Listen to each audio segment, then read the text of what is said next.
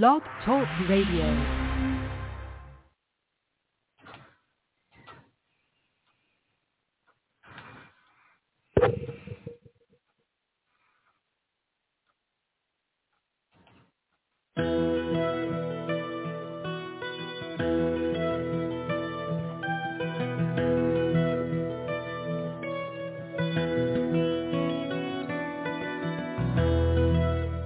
Welcome to the Keys of the Kingdom with Brother Gregory of His Holy Church.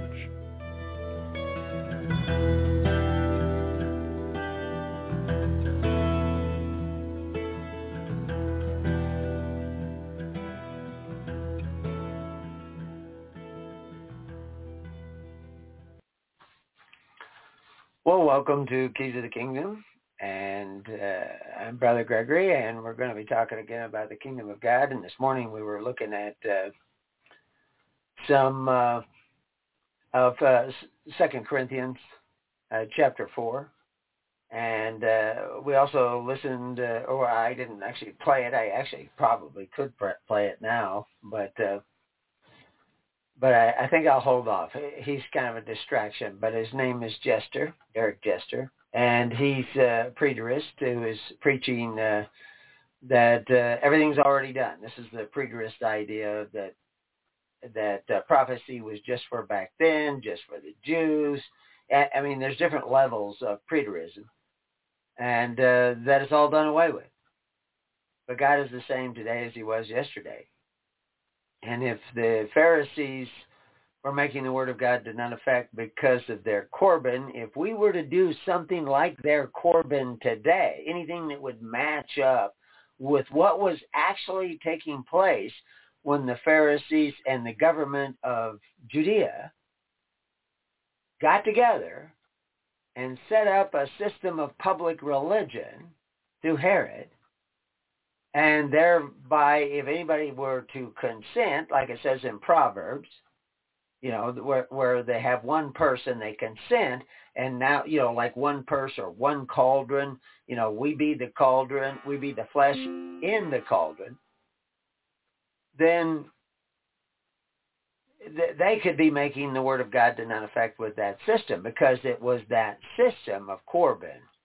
Because it wasn't just Corbin. There was no problem with Corbin. There was a problem with the Corbin of the Pharisees. So like this morning when we talked, and we do this on many, many, many shows, we try to give you chunks of history, pieces of history in the context of reading the Bible and looking at Exodus and looking at the prophets. What was actually going on at that time? What do the words actually mean? And when we do that, it puts the gospel in the context of the time in which the writers of the gospel were writing, or the prophets were speaking, or Ezra, when he was speaking to the people that were coming from Babylon and going down to Jerusalem. And some of them were doing one thing, and some of them were doing another. Now, what they were both doing was very similar. And to them, some of them thought that they were doing what the ancient fathers of Israel were doing, you know, when they came out of Egypt. And what Abraham was doing when he came out of Ur and Haran. They thought they were doing that. You know, they put on certain garbs and they did certain rituals as they interpreted the text and the context of the Torah. But of course, at the time of Jesus Christ, there was many factions at the altar. I have an article, factions at the altar. There were Essenes. There were Sadducees. There were Zealots. There were Pharisees. Each one had a different opinion of what the Torah actually was saying. They had a different faith about the ideology that they constructed from reading the Torah. Well, they weren't all right. Some of them had to be wrong. I mean, it's like the 40,000 different denominations in Protestantism today. or the many rites of the Roman Catholic Church. I mean, there's a remnant church. Actually, I knew a remnant church that was over in Klamath Falls at one time, the Remnant Church of Informed Christian or something to that effect. I knew some of the people in that. Interesting people. The eldest father of that family, fascinating person, became a Christian in Indonesia before World War II. And his parents were Muslim. And so he was immediately kicked out of the church. Oh, I see a hand up. Somebody has pushed one. Those people who dial in and are in what I call the queue, people can listen on the show at Blog Talk. And, of course, this will go out in podcasts eventually. Let me get through this, and I'll answer that call in a minute. I'll take a question from that. But he was a convert to Christianity. His parents, his relatives, they were all Muslim. And that's a bad thing in many Muslim religions. And there's many denominations in the Muslim faith. I guess we can call it faith. It's really an ideology also. There's many different, there's some that interpret the Koran one way and some that interpret the Koran another way. And there's an awful lot of people that have become Muslim because the Muslims were going about conquering people, and either you became a Muslim or they persecuted and maybe even killed you. So a lot of people became Muslims, and their parents are Muslims, so they're Muslim, and their grandparents are Muslims, so they're, and it just went that way all the way along. And I mean, all of India would be Muslims except for the Sikhs, who had a wholly different approach to religion than the Muslims, and different than the Hindus. I have a number of people I know that were Sikhs, are Sikhs, and it was the Sikhs who stopped their advance.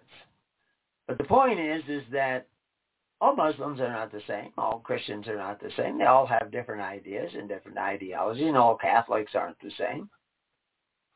And so I don't even like to label people Muslim, Catholic, Buddhist, Protestant.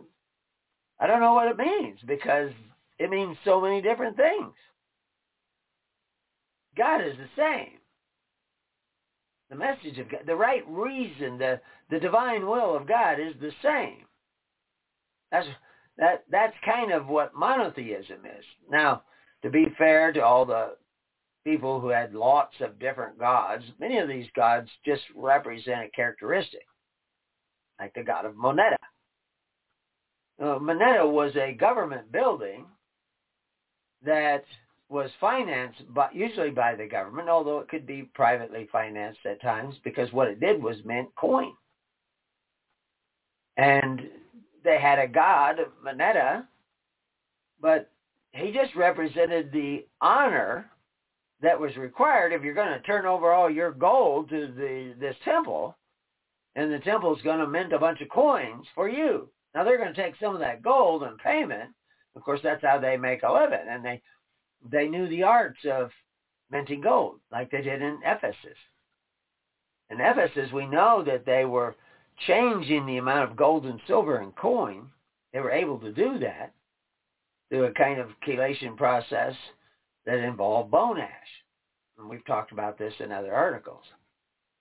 But they were still minting coin for other people, but they also were paid a lot in gold because they were an investment brokerage house. Other temples were the same way. And that required a certain amount of trust, a certain amount of honor, a certain amount of virtue to trust the people that were running these temples and providing the services that those temples provided. Just like if you go back to the turtle dove goddess of Sumer. She was in charge of the social welfare of Sumer. She was also in charge of weights and measures, because she had to rightly divide the bread from house to house. So, like, does everybody get a pound? Does everybody get a modius of wheat? She has to know. She has to know how many people are going to get some, and then she has to know how to weigh it out so the right amount goes to the right people. The early church had to do that. We know they had to rightly divide the bread from house to house, from the temple in Jerusalem, because they were in charge of the social welfare. Well, if you go back to the altars of Jehovah Nissi, they were in charge of the social welfare, especially for the veterans of the battles with the Amaleks or Amalekites or anybody else that they came across. So that they were responsible. Okay, if you had 600,000 Israelites, and amongst those Israelites you had 50,000 that the families were injured, husbands were injured, the sons were injured, and they couldn't take care of their family. Well, some needed a lot of help, and some needed a little help. So you had to have a system to do that. And, of course, that's religion. That's what religion was. That's what religion was in Rome. That's what religion was in Sumer. That's what religion was for thousands of years. It's how you took care of the needy. I mean, the only time they talk about religion in a good sense in the Bible, using that word religion, they're talking about pure religion, unspotted by the constitutional order and systems of government, but taking care of the widows and orphans of society, the needy of society. You know, just a few programs back, we talked about a new law that was passed back in March of 2023 in all 50 states of the United States, which will guarantee that the government of the United States, in the name of its citizens, will rob thousands upon thousands of widows and orphans. Some husband will die. You know, maybe he got COVID or a COVID injection and had an adverse reaction, and he dies. And because a lot of the people who die are men, and there are a lot of women that die suddenly in the middle of the night now. We've had countless reports of it in the network, just the local network. But those that survive, one lady died, I think she had 6 children. I might be mixing it with somebody else, but she had quite a few children. Husband had to go away to work. He's called back because she just, in the middle of the night, just near morning, she just died, perfectly healthy. And I don't know why she died. Now, she had an injection, but that doesn't necessarily, unless you do an autopsy, you're not going to know why she died. And nobody wanted to do that because, well, the reason nobody did that, I'll tell you why. Because the people of this county are not gathering in the tens, hundreds, and thousands. The people of this nation are not gathering in the tens, hundreds, and thousands for the purposes of pure religion. They all go to the government to take care of the needy of their society. The widows, orphans, and sick, elderly, even their parents. They take care of their parents by going to men who exercise authority and take away from your neighbor to provide you with a social safety net, which Ben Shapiro thinks is okay. I think if I sat down and talked with him for a little while, he'd begin to realize, well, maybe it's not okay. And, of course, now I don't even have to talk to him because we have our audios and articles up going all through Exodus. We show you going back into Genesis that religion has always been how you take care of the needy of your society. And of course in Sumer, their religion was based on men who exercised authority. Originally in Rome it was charity. Eventually in Rome it was men who exercised authority, like Augustus Caesar or Julius Caesar, who funded their welfare system by taking away from somebody else. I mean, at first they didn't take away from Romans. They took away from the neighbors of Romans. They coveted their neighbors' gold, their neighbors. So even Trajan defeated the Decans, just wiped them out, murdered all the men, sold the women off into slavery, and most of the children, and took all their gold and silver. Every treasure they could get. And then reformed the welfare system of Rome. Reformed the Elementa, which is where you get to go to get food. Actually, the Elementa also funded their public education. Because public education from the government is a benefit. And it's provided by men who exercise authority and take away from your neighbor. Actually, if you want public education, you must be coveting your neighbor's house, because the property taxes are going to pay for it. It's just unbelievable that we've come this far away from that, and people don't even realize it. So we're in a great need of repentance. But anyway, I'm going to see if I can take this caller, and maybe he'll change directions a little bit. Maybe he'll add to the discussion. And I hope nobody has, let's see. Okay, 5940. I think I know who that is. I see your hands up. You can ask a question. Hi, Brother Gregory. This is Josette. We met a very long time ago at Spoon River. And I have a question about acquiring property without titling with the state. Wow. Okay.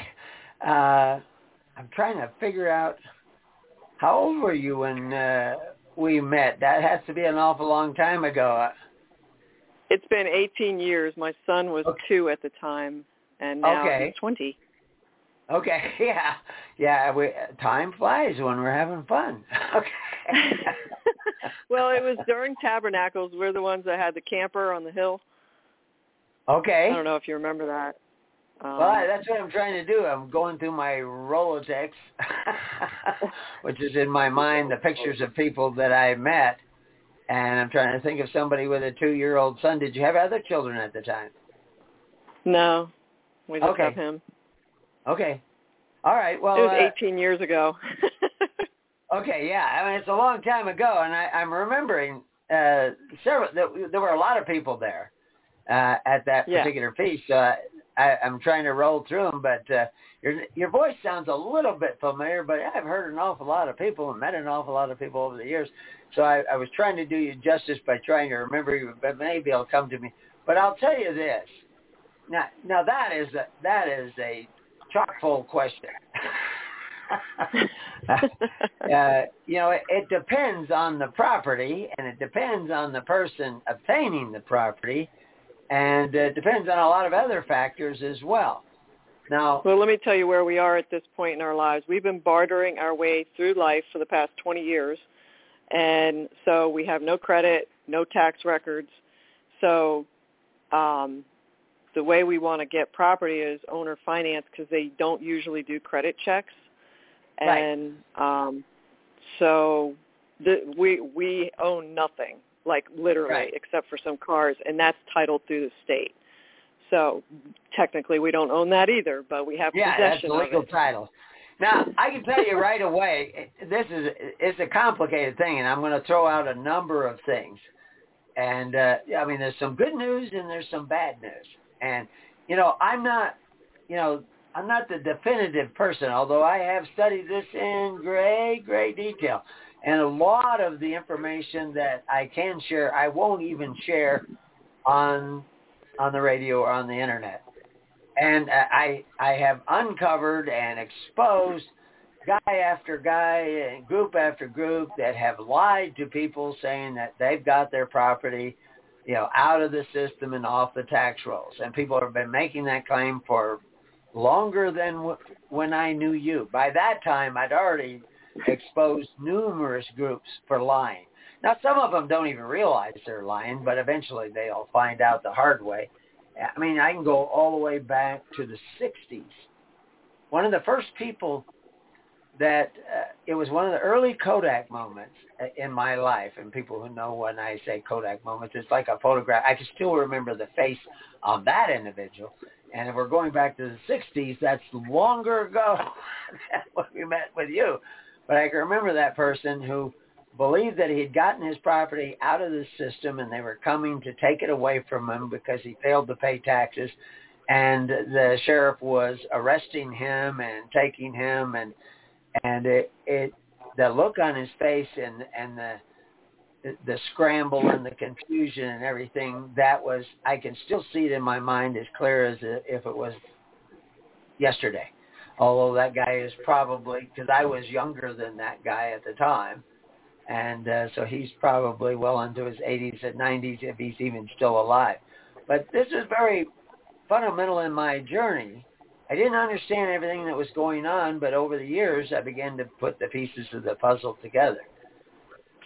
And the fact is that through a number of things, everybody has hypothecated almost every piece of property in the United States into a sesquique trust, where the only thing that you can purchase from anybody who is now has a deed to that property or a title to that property, the only thing they have that they can sell to you is a legal title.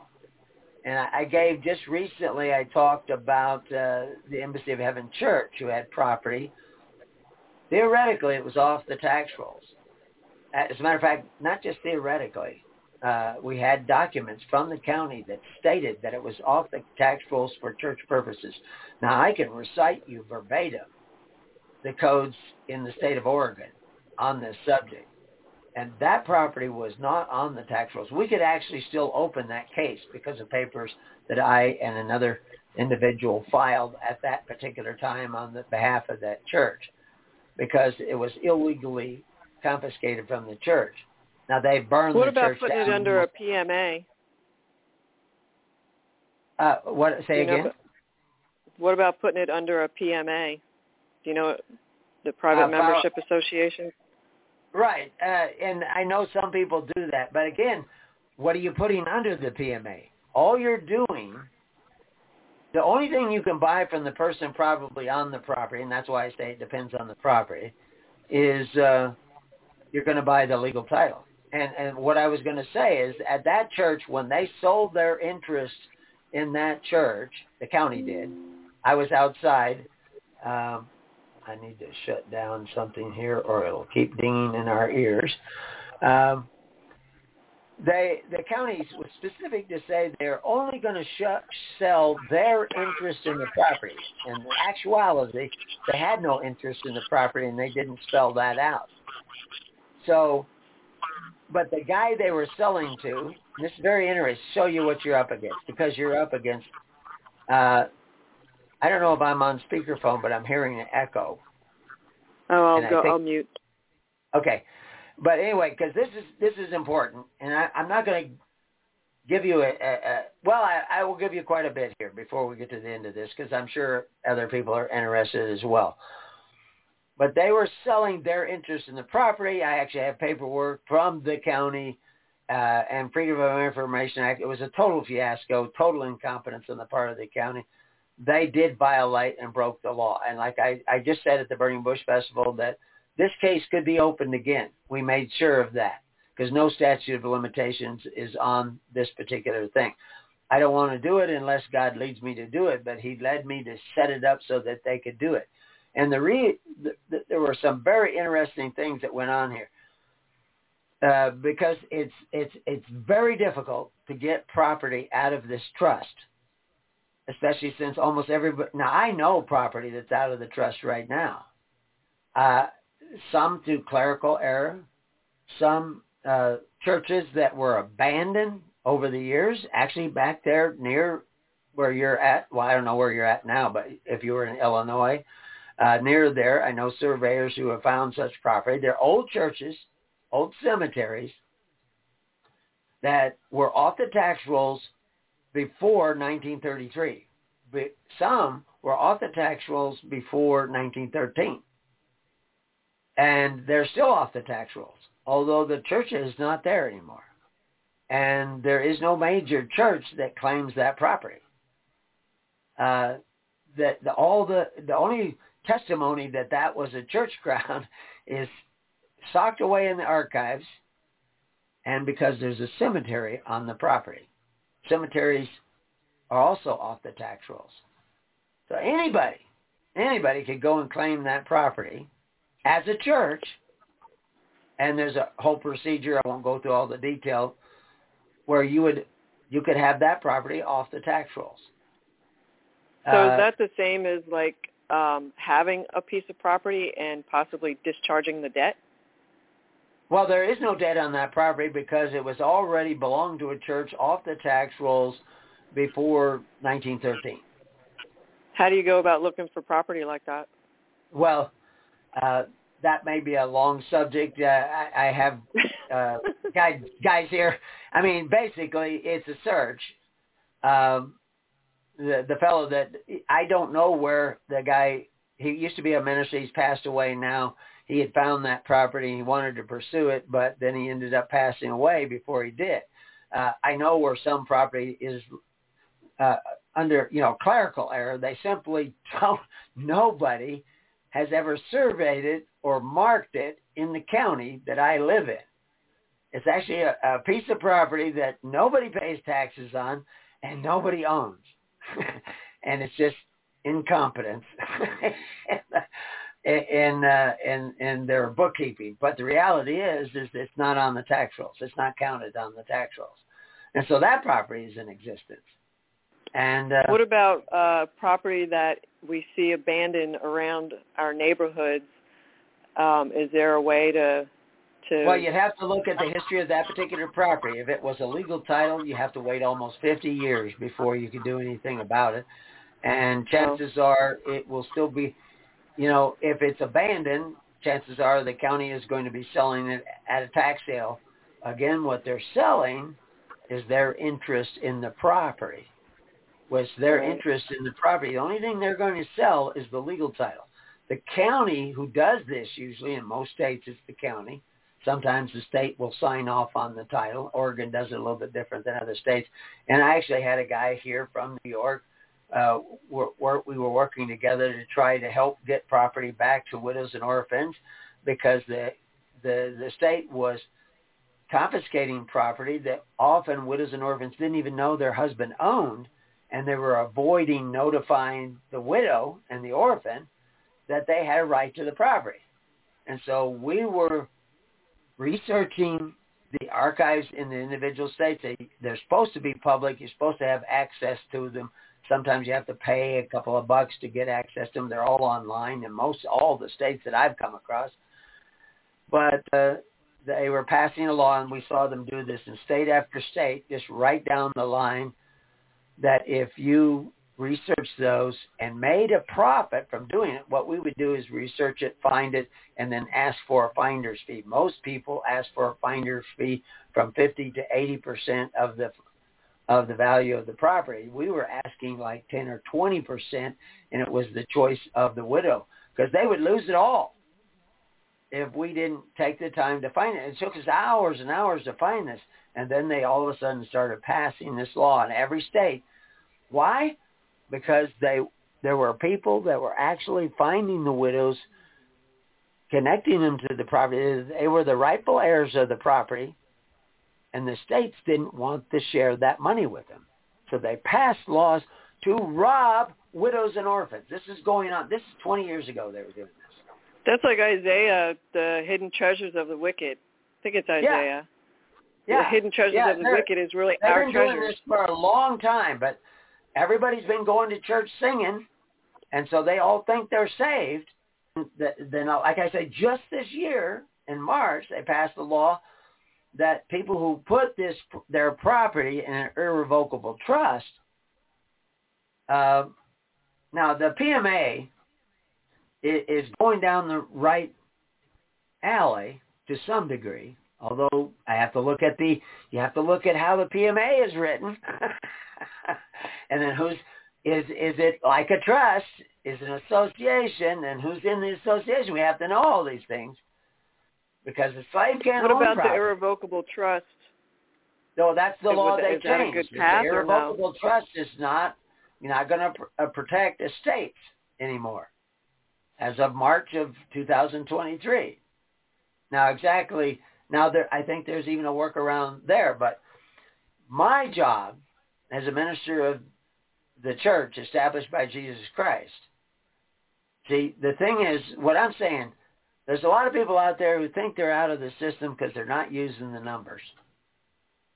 And I don't tell people they can't do that.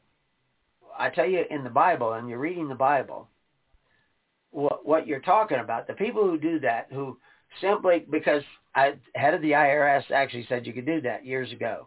Now, it's a little bit different now. Lots of things are changing all the time. Every year something changes. But not too many years ago, and you've been doing this for a long time, so you may be in that area. So I'm not judging anybody in particular, but I tell you what's going on here. They said if you don't like it, don't use the number. You don't use the number, you're not in the system. You can just stop doing that. But eventually they have a plan for all the people who stop using the number, too. But in the Bible... My son doesn't have one, and he's doing good. Right. Yeah, and he's running somebody else's business. Right. There's a million scenarios where people are doing this. I mean, I haven't used a number in years and years and years, but I did it a particular way. I notified them, gave it back, said, I have it by mistake. They know me. They probably literally know me by a first-name basis. I mean, I could tell you stories until the cows come home. They know me. But what's going on... Back to the people who are just simply leave this system, don't use the number, and feel like they're out, and that's their individual walk of faith. I don't pass any judgment on that, but I will say this is in the Bible. Those people were codified as the ravens who are outside. You know, they're not a citizen of Sumer, they're not a citizen of Babylon, but they're out there.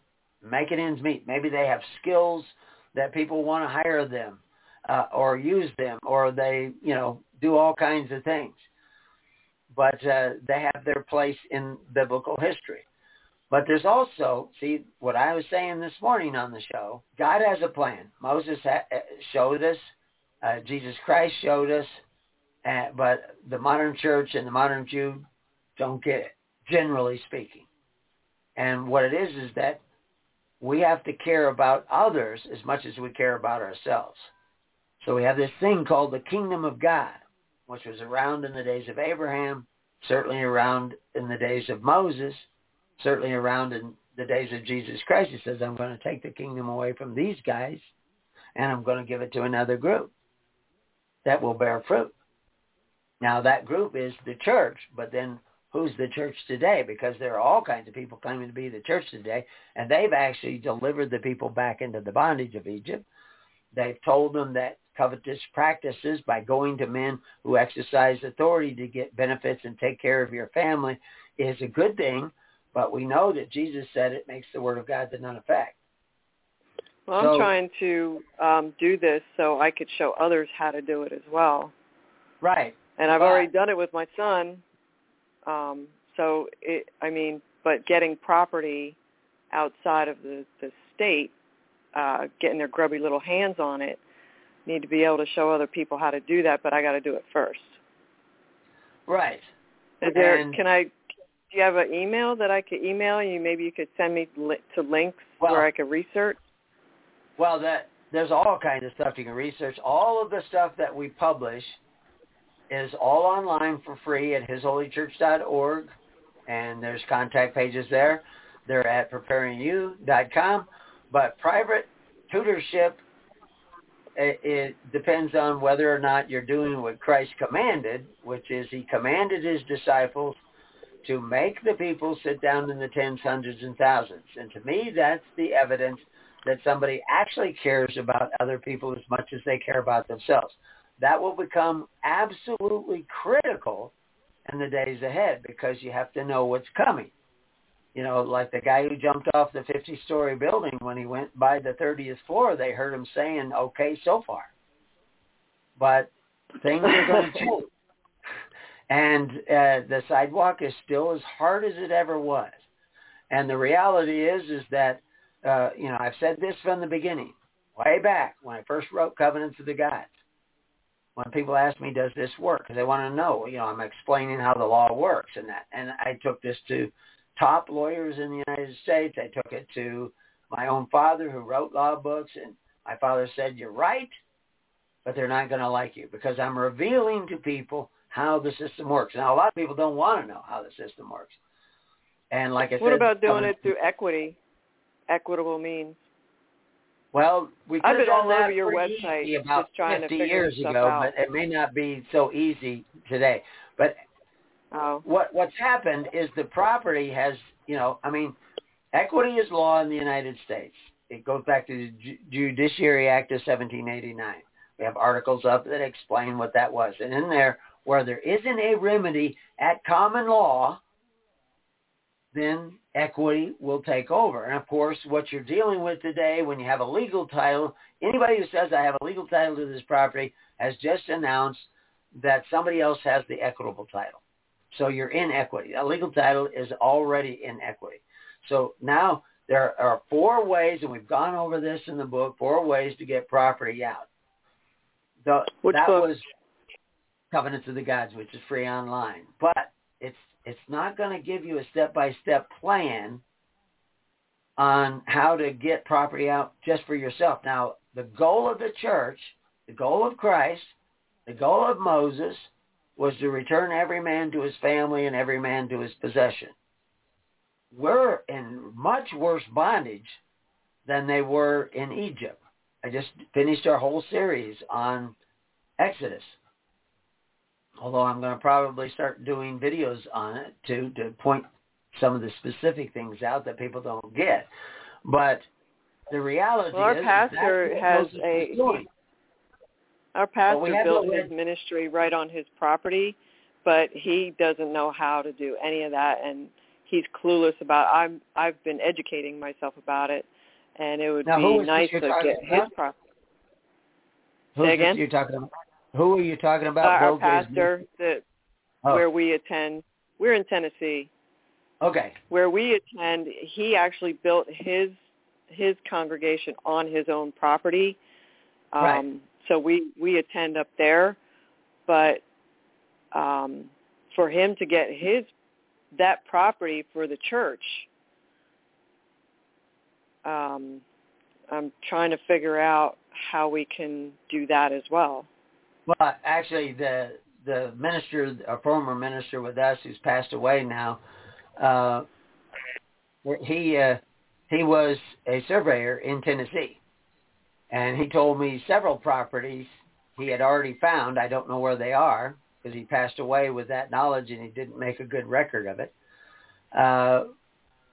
That he shared with us anyway. I don't know if there was a record somewhere with it, but he found several properties in Tennessee that belonged to churches that were now abandoned. If it was a Catholic church or a Methodist church, or I know of one, that Episcopalian church, and they were off the tax rolls way back in 1910.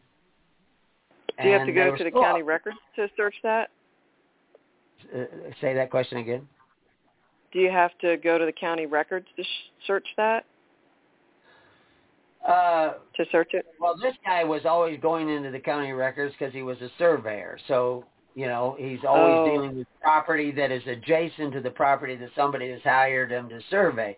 And in that process, he got more and more familiar with those records. All those records should be online so that they're supposed to be public records. Anybody can, you know, my son, he can pull it up on his phone, the county records, who owns what property and how long they've owned it and who owned it before. That's all online. So there's ways to do that. But the point is that he was in Tennessee, and I know of at least, that he told me of at least two churches that were completely abandoned. And so basically what you would do is, and they had cemeteries, of course, and and we've talked about this before, that cemeteries are perpetually, they never have to file again to get a tax exemption. They're mandatorily exempted. So, which is partly why Christians were meeting in catacombs, because that was the law in Rome as well. And so, and that's why there are religious groups who are of a foreign nation that has no country, but live in Malaysia, but they have their own government in Malaysia, and they help one another, and they take care of one another, and they try to avoid the benefits. This was 20 years ago. But they met on a regular basis 4 times a year in cemeteries because they're meeting on ground that doesn't belong to the state. The cemeteries don't belong to the state. Now, so this goes back to ancient times. And so understanding these laws haven't changed in thousands of years. You know, we write them in English now instead of Latin. You know, like, you know, the article I just put up on Suetonius, I put up the actual Latin telling about this. I put up the Latin laws that the Romans were passing because Rome was facing population collapse, and they were bringing immigrants in and losing all their principles that had made Rome a great nation at one time. But, of course, they went from a republic to an indirect democracy to an imperial power and then despotism. And that's what America has been doing. We've gone from the republic. And so, of course, they want to get, so you own nothing. Well, if you have a legal title, you don't own the property. We explain this in Covenants of the Gods. So what you're saying is you want to own the property. But I'm saying is that everybody's going to be free in the not-too-distant future, but most people are not going to survive freedom. And we see it on the horizon that the powers that be are manipulating everything, including the minds of most of the people. And we're facing one of the great die-offs of all times. You know, it's already started. And they're actually trying to cover up the fact, you know, the excess deaths, they call it, are taking place. And they haven't even got started. It's going to get a lot worse. But the fact is that what I know because God has revealed it to me because I was willing to go where he said to go and do what he said to do, not for myself, but for God's sake and for other people. And if I stopped doing that, I would die because, you know, like I said many times, according to everybody, I was supposed to be dead by the time I was 20. Well, I'm a little older than that now, and I'm still, you know, running out the change lines on the desert. So, but, I mean, physically actually running. So the reality is that most of the time, you cannot get property out of the system.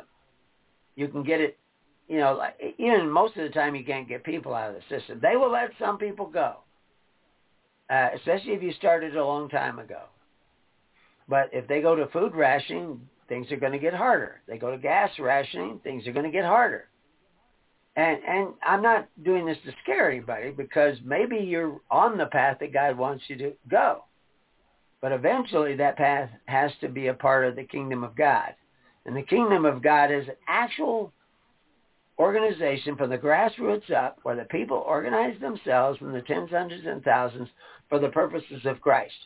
And the purpose of Christ was to return every man to his family and every man to his possessions. And so it's not just ourselves. It's not just the people we know or like. I mean, you've said that already, that you want to be able to show other people how to do it. Well, Christ showed us how to do this. And the way to do it is to come together and start caring about others as much as we care about ourselves. So Moses said, love thy neighbor as thyself. The same word for love. Well, we have that. We already have that. Well, a lot of people say that. And that may be true in your case. But I can show you, and you could show me, I'm sure, lots of people who sit in their pews, going to their church, saying they pray to God and that they love their neighbor, but they're still taking the benefits at the expense of their neighbor. And when they come for their neighbor, just like they came for that guy I saw way back in the 1960s, nobody came to his aid. But Israel did learn to come to the aid of the other Israelites when they were in the bondage of Egypt. This is why when we just went through Exodus, we showed you why did God harden the heart of the Pharaoh after he just sent Moses there to get the people out? Well, it's because the people had something to learn. and they had to learn to come together and to be a people. And that's what they were doing. They were organizing way back in Egypt in order to for those that were still in the system and paying their tally of bricks, they were no longer getting the benefits. And we see that. I talked about it in the show this morning. Benefits are being cut back already. Medicare, Medicaid, they're all cutting back 10%, 20%, 30% less than they used to do. They just we don't closed. Get any. We well, wouldn't get I any don't get it either. And you know, I'm over 75 years old, and I haven't taken any benefits. So, but still, things are changing. That could become harder and harder, and they're about ready to poison most of the meat supply in the United States. They've already said it. They've got mRNA vaccinations they're going to force out there on ranchers all across the country. They're already putting GMOs in the feed of chickens, and it's altering their fertility. It's also doing this in dairy cows. We know this is going on all the time. They just got 80% of Americans to go and get at least one vaccination of an mRNA, which now everybody didn't get the same shot. Even the ones that were coming out of places like Pfizer weren't all the same. You have to look at the lot numbers, but people have uncovered who see patterns have uncovered that certain lot numbers had a huge adverse reaction. Other lot numbers, you'd only have like 5 adverse reactions reported on those lot numbers out of, you know, lots and lots of shots, only like 5 adverse reactions and not very severe. It's basically a placebo. But other lot numbers, thousands and thousands. I mean, I shudder to think how many. I mean, VAERS reports over 30,000 deaths within the first 30 days after getting the vaccination, some within the first 72 hours. And the only problem with VAERS is it probably underreports. According to Harvard, they underreport by only about 1% of the actual cases. Well, if that's true, and they have 30,000 recorded deaths, then you multiply 30,000 times 100, and that's how many deaths you have within 30 days of getting the vaccination. And according to Luc Montagnier and other biologists, that most of those deaths will occur 2 to 3 years after the injection. And they're still giving the shots out. And people are still lining up to get them. But this is only phase 1. There's many more phases. I saw this coming before it got here. Other people did too. But people, you know, we published. Day 1, we were publishing, showing people what was going on and preparing you. Look up numerous scientists. We just go down there. There's actually a record at preparing. You can see when we were breaking stories before anybody else did. But yeah, again, to get property off the tax rolls depends on the property, depends on who's getting it. But the reality is that the government has already declared bankruptcy in 1977 and changed laws accordingly. It's already the titles of these property are international, and there's a fiduciary trust. They can't let you go. It used to be there were 4 things that could break this trust or remove property from the trust. One is you could waive a right to a pre-existing value that they owed you. Well, you could do that before Federal Reserve notes became total fiat money. You know, you can go back to the 60s, they weren't total fiat money.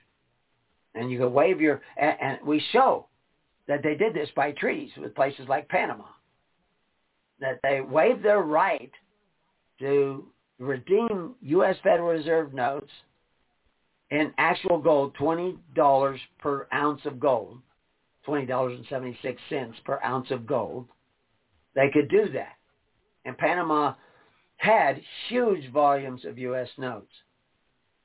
But they waived their right to redeem them in gold and silver for the Panama Canal.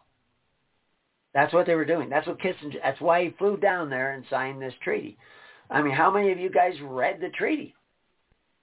How many of you could even tell what you were reading when you were reading? I read it. I read when they passed statutes that became Title 42, Section 666. I knew the statutes when they were being proposed because God led me to read those statutes. Matter of fact, that year I read almost every statute that was proposed.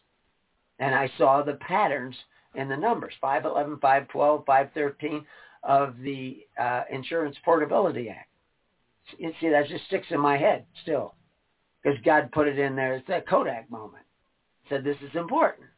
They haven't even codified it yet, but they codified it in Title 42, Section 666, that everybody has to have a Social Security number to get any license, to buy any property, and of course it will eventually be, Not in Tennessee. My son has a license and a passport without a social. Yeah, but they broke the law to do it. The law is on the books in Tennessee because it's federal law. Title 42, Section 666. You can look it up. It's right there in the code. Now, there are people that are getting by. I can tell you people in Mississippi that are getting by, people in Oregon, people in Washington that are getting by, especially with all the influx of aliens because they created a rule where they could do that. But it's still in violation of federal code. How are you getting a bank account without a social? Well, yeah, absolutely. Any bank can open up an account without a Social Security number and without a state ID. It's in the laws. We just read them. Somebody brought them and trying to bring them to my attention at the Burning Bush Festival. I already read them. I already got them in my notes. I got them in references because of this. But the reality is that we can also see that there's a spirit that's growing in industry and banking and everything else. They will, because they can shut you out. The bank can open it, but the bank can just decide that what they're doing is they're empowering businesses to say, they're not making you wear a mask. They're scaring the businesses, and the businesses are making you wear the mask. They're not requiring that you have to have a Social Security number and an ID to fly. They're scaring the airlines, and the airlines are deciding, well, we don't want to let you fly unless we have these things. And they're giving the people the power to destroy their neighbor's business. And the people are doing it. And the people are doing it because they spent the last 100 years coveting their neighbor's goods through the power of government to get their public schools, to have their parents taken care of by the Corbin of FDR, which is Social Security. That's what Social Security Act was doing. It was creating the same system of Corbin that Herod created with the Pharisees. This is why the blind man, who was professing Christ, and I said anybody who professes Christ is going to be kicked out of the social welfare system, run through the temple. And so they went to the blind man's parents and said, your son is saying that he believes that Jesus is the Christ, which means the anointed, the Messiah. And they knew they would get kicked out, and they depended on the temple for their social welfare, their social safety net. And so they said, our son is old enough to speak for himself. They wouldn't say.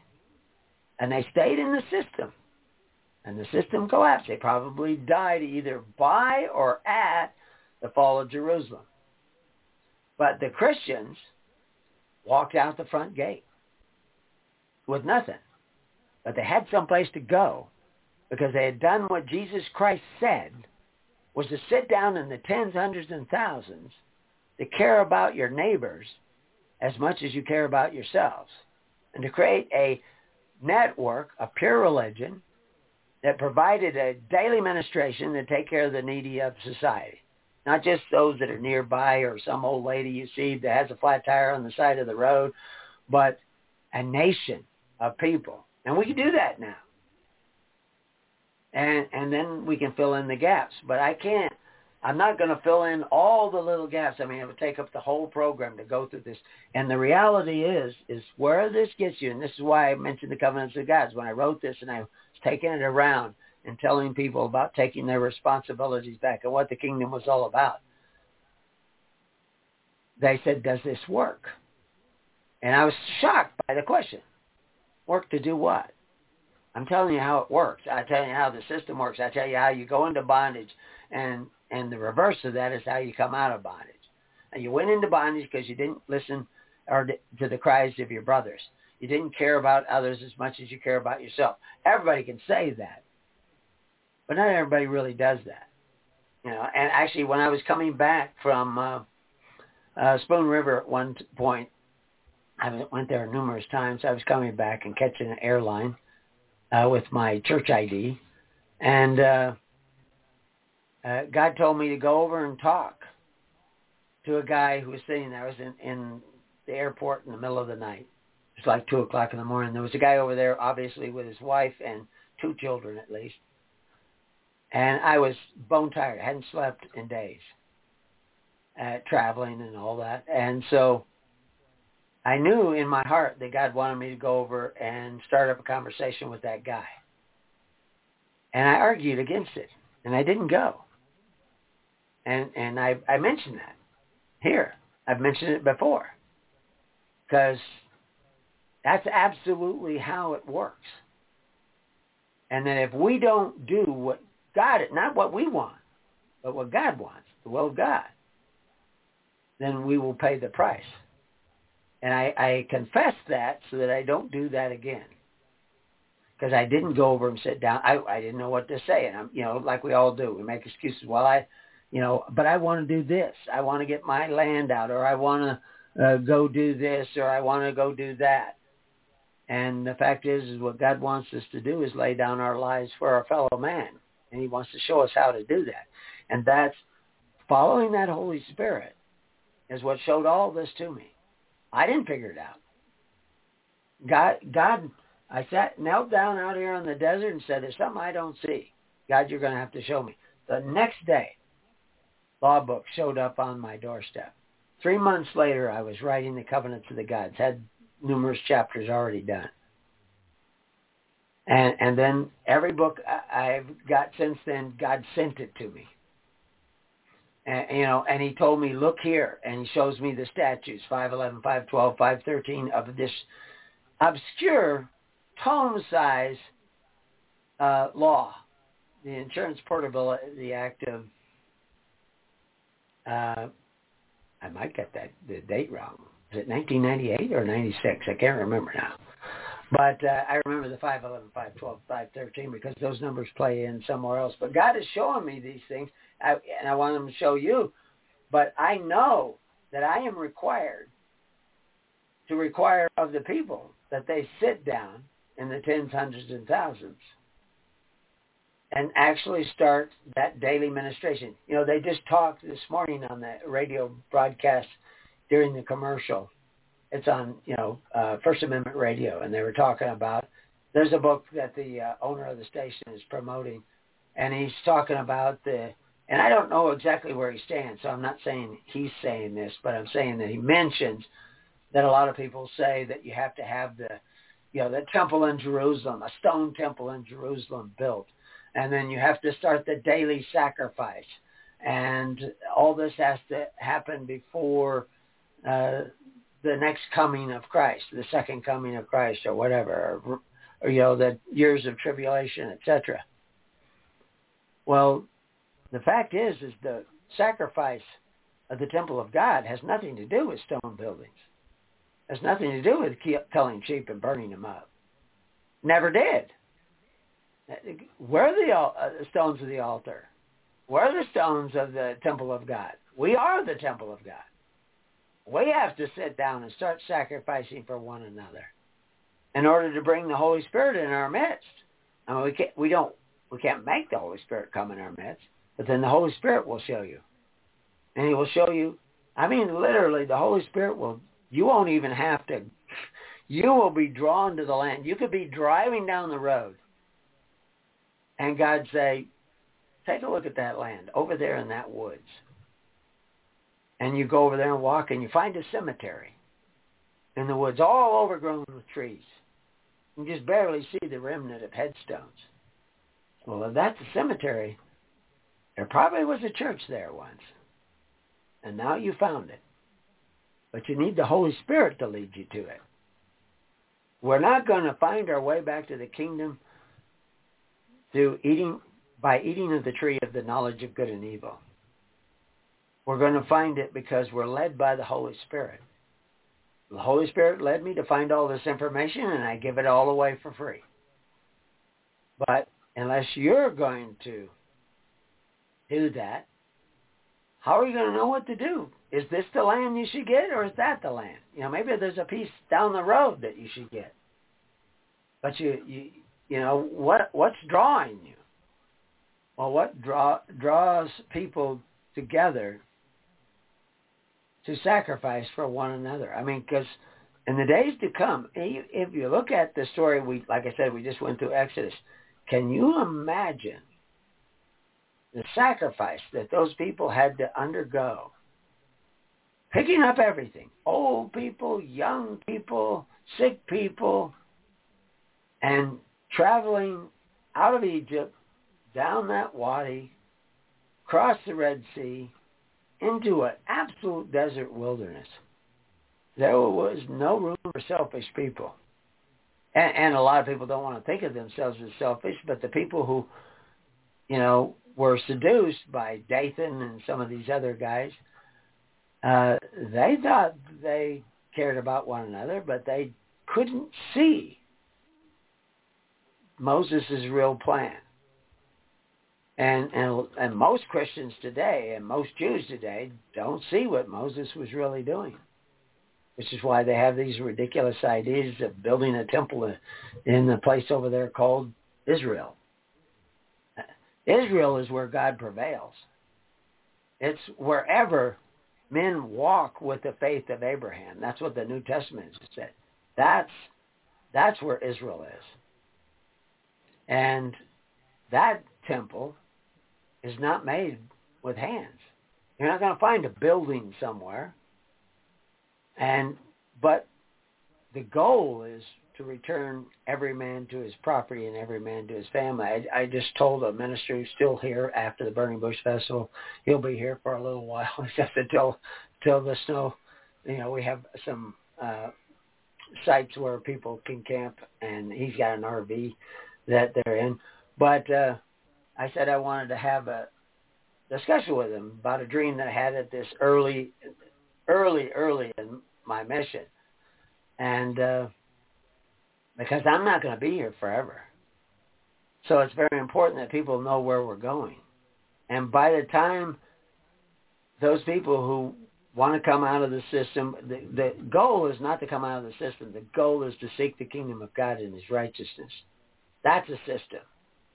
It's a voluntary system that operates on faith, hope, and charity, which opens up the heart to the Holy Spirit. That's the system that we should be seeking. If we seek that system, all these other questions will be answered. And not only you, but everybody will have property, because their goal right now is the annihilation of humanity. And you know, what was the first commandment of God? Dress it and keep it. We're talking about the whole planet. We're not talking about my little corner of it. They want the whole planet. They want to take it away from mankind. And they want mankind. They can't kill mankind, but they can arrange to have mankind kill themselves. That's what you see going on with everything from COVID to the bank crisis that's coming, the money crisis, the food crisis. That is all the trail is there. All the tracks are there. You can see them doing this. You know, most people say, oh, that's a conspiracy. But I can show you that it's actually taking place. But I'm not preaching the gospel of fear. I'm preaching the gospel of hope. And the hope is that everybody sits down in the tens, hundreds, and thousands and form congregations of record and connect with a minister. Not just email. Not just listen to somebody on the radio. You know, as people think that they're in the network because they're on an email group. Well, when you're out of food, I'll send you pictures of food in your email, and you can look at it. The idea is to actually create a viable network, not dependent on the internet, not dependent upon their systems of communication with their own systems. And we have people in the network now that can do that, and more coming. But people want to know, where's everybody at? Well, they can join the email groups and find the people in your area, whether it's Tennessee or wherever. And right now, a lot of the people that are on the network are afraid to reveal themselves to other people, because we have there's no filter. Anybody can join the email network. So they need to see people actually doing what Christ said, and then they'll come. And then, like I've told the ministers, then we'll have a second problem, because things are going to be getting worse and worse. And as they get worse, more people will be looking for an alternative. But their heart is really not in the right place. They're still looking to save themselves. Everybody wants to think they'll save everybody else, but they're still looking to save themselves. They have to love people and their families they don't even know as much as they love their own. That's hard to do. It's easy to say, but that's hard to do. And, of course, we see the first century church doing that. People in Jerusalem taking up a collection, sending to people in Syria they don't even know. People in Galatia taking up a collection and sending it to people in Corinth or in Ephesus. Ephesus was a wealthy place. Galatia was a poor place. But that's what they were doing. That was what Ecclesiastes, which is why we went through that study already. It says, cast thy bread upon the waters, and hopes that it will come back to you after many days. That's the kingdom. Those are principles of the kingdom. And that's what we're supposed to be seeking, is the kingdom of God. And if we did that, the property will come.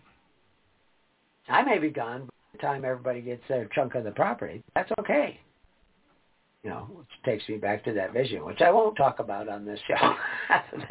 Vague references to it. So, yeah, there's lots of different things, but basically you mentioned a PMA, which is, I was trying to think of what it stands for. I'm terrible at acronyms, but it's an association, right? Are you still there? Are you on mute? Yeah, are you still there? Yeah, my wife had to step out, Gregory. Okay, that's fine. I just got one quick question. You were talking about. I met you too, right? Yes, you did, sir. Oh, I did.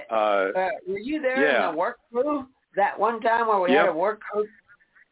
Yep, we cleared that lot with the chipper and all that stuff. Yep. Yeah, we had a travel trailer and coming back to me. I can't remember. Okay. I guess that your baby was a little boy. Yeah, he was just like two. We feel real bad too. The lady that was there, I forget her name now, but she had a heart attack or something, and she was so sweet. And whatever happened to her husband? Timothy's wife. Yeah. Yeah. We tell people watching them and watching over them, but and the kids are all grown now. But that was the day that Timothy dropped a tree on my head.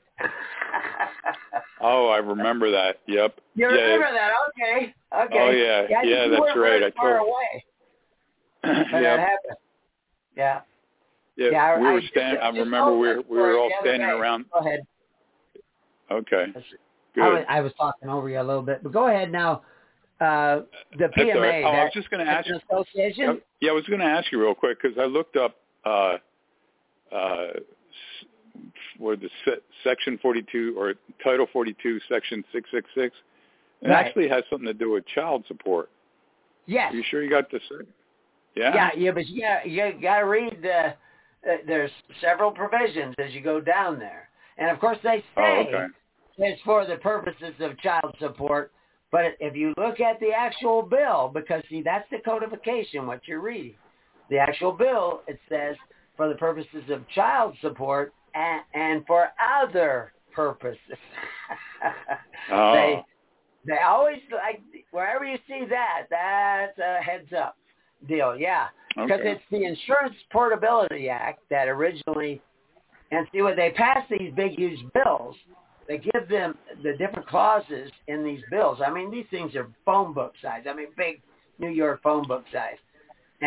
But they'll have numbers in them, and those numbers are codes to, because it's not law until they codify that statute and then publish it in the codes, and then it becomes this positive law thing. But yeah, that's where it started, and, you know, to get the deadbeat dads.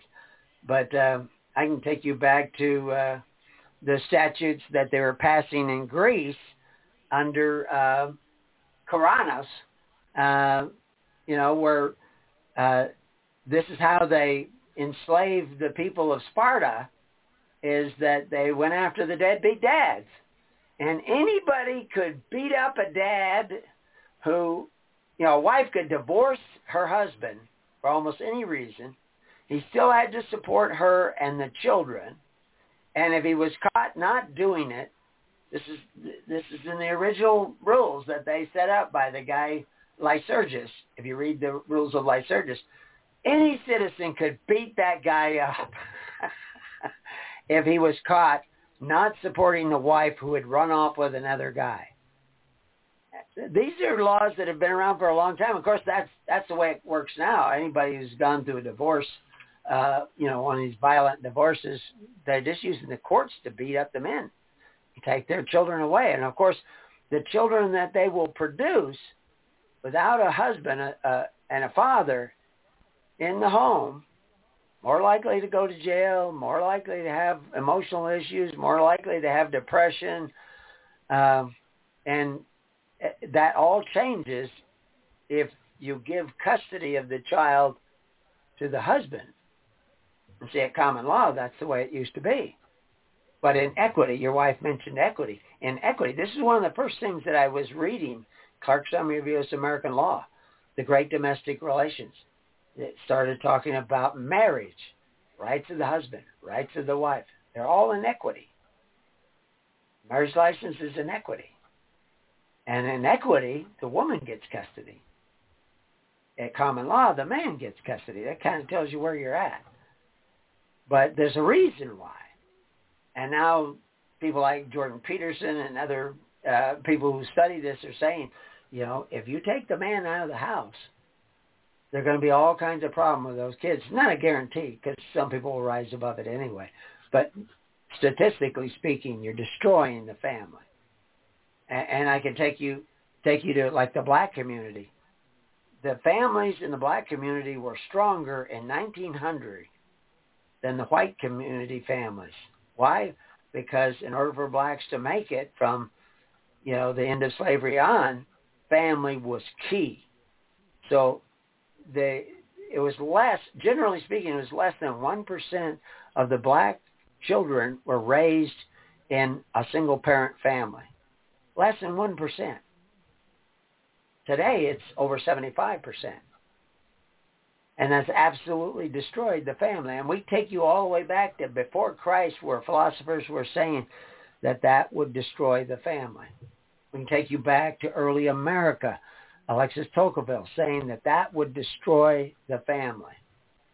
We knew it, but you didn't learn that in public school. And so nobody knew it. But it's all there. It's written down.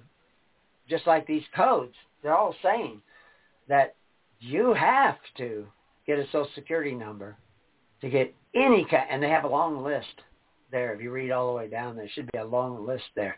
Sometimes you have to go to the footnotes of almost any type of license whatsoever. And you can't get it without that Social Security number. But, since when have they obeyed their own laws? The law is on the books. But, of course, we have to get to the point where when we come in there, we're saying, we don't need that. We're not the droids you're looking for. I tell lots of stories. I don't know. Have you guys listened to me regularly or something? It's a long time since we met. I've been reading your website like crazy. I've been all over that website okay, for years. Which one are you talking about? Preparing You or? His Holy Church. Okay, are you on hisholychurch.org? Yeah. Okay. Yeah, now, I haven't added to that site hardly and years and years. I actually just saw a typo that I've been copying and pasting for 2 years, because I wrote it one time probably at 2 o'clock in the morning, and then I copy and paste it in, and I think it's just a simple little word that I hit a key wrong. You can't read any of the keys on my keyboard; they're all wore away. Not that I have to look, but sometimes I get off center and type in the wrong key. But anyway.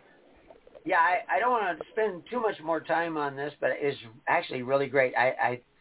I'm actually starting to remember you. I talked to your husband a little bit, and yeah, I think I know who you guys are. I can kind of remember you holding a baby. I have a picture of that. But did you have a little trailer you were in at that time? Yeah, we had a camper, and we parked at the top of the hill. Okay. Yeah. Yeah, there were a lot of people there. Yeah, I don't think I ever visited at your camper or anything like that I can remember. I might have stood outside it. But anyway, yeah, I do have some recollection. I wish I could remember you more. You shouldn't make yourself so scarce. Yeah, I appreciate you taking my call. Yeah, I've had people watching the site or listening to the program for 10 years before they ever contacted me. But we've already been in touch. So anyway, yeah, I appreciate your call. I didn't realize you had a podcast. Well, I guess this is kind of a podcast thing going. I didn't realize it until like a few weeks ago that you had a podcast. Oh, yeah. I think we have over 1,000 podcasts out there on Spotify. I was zooming down at somebody else sets it up. I didn't set it up. I was zooming down. I went all the way back to 1993. And so with, 3 hours a week? Going all the way back to 1993, and it goes back farther than that. That's a lot of podcasts, and they have them all there. And we also have keystofthekingdom.info, and that has all .info. Somebody else manages that site, but they have a lot of our past shows when we had terrible recordings and when we had good recordings and everything. But, yeah, there's a lot of shows there. Where are you putting your updated work? Most of the updated work is at preparingyou.com. Oh, okay. And I'm not the only one. Ministers of the church can post there, so we have people that are big into the raw milk issue and homeschooling, and although I've done some posting on some of those things, but they can post those things. But I'm Wiki1, so if Wiki1 is writing it, that's me. But... it's a wiki site. It's on our own server, and it's not Wikipedia.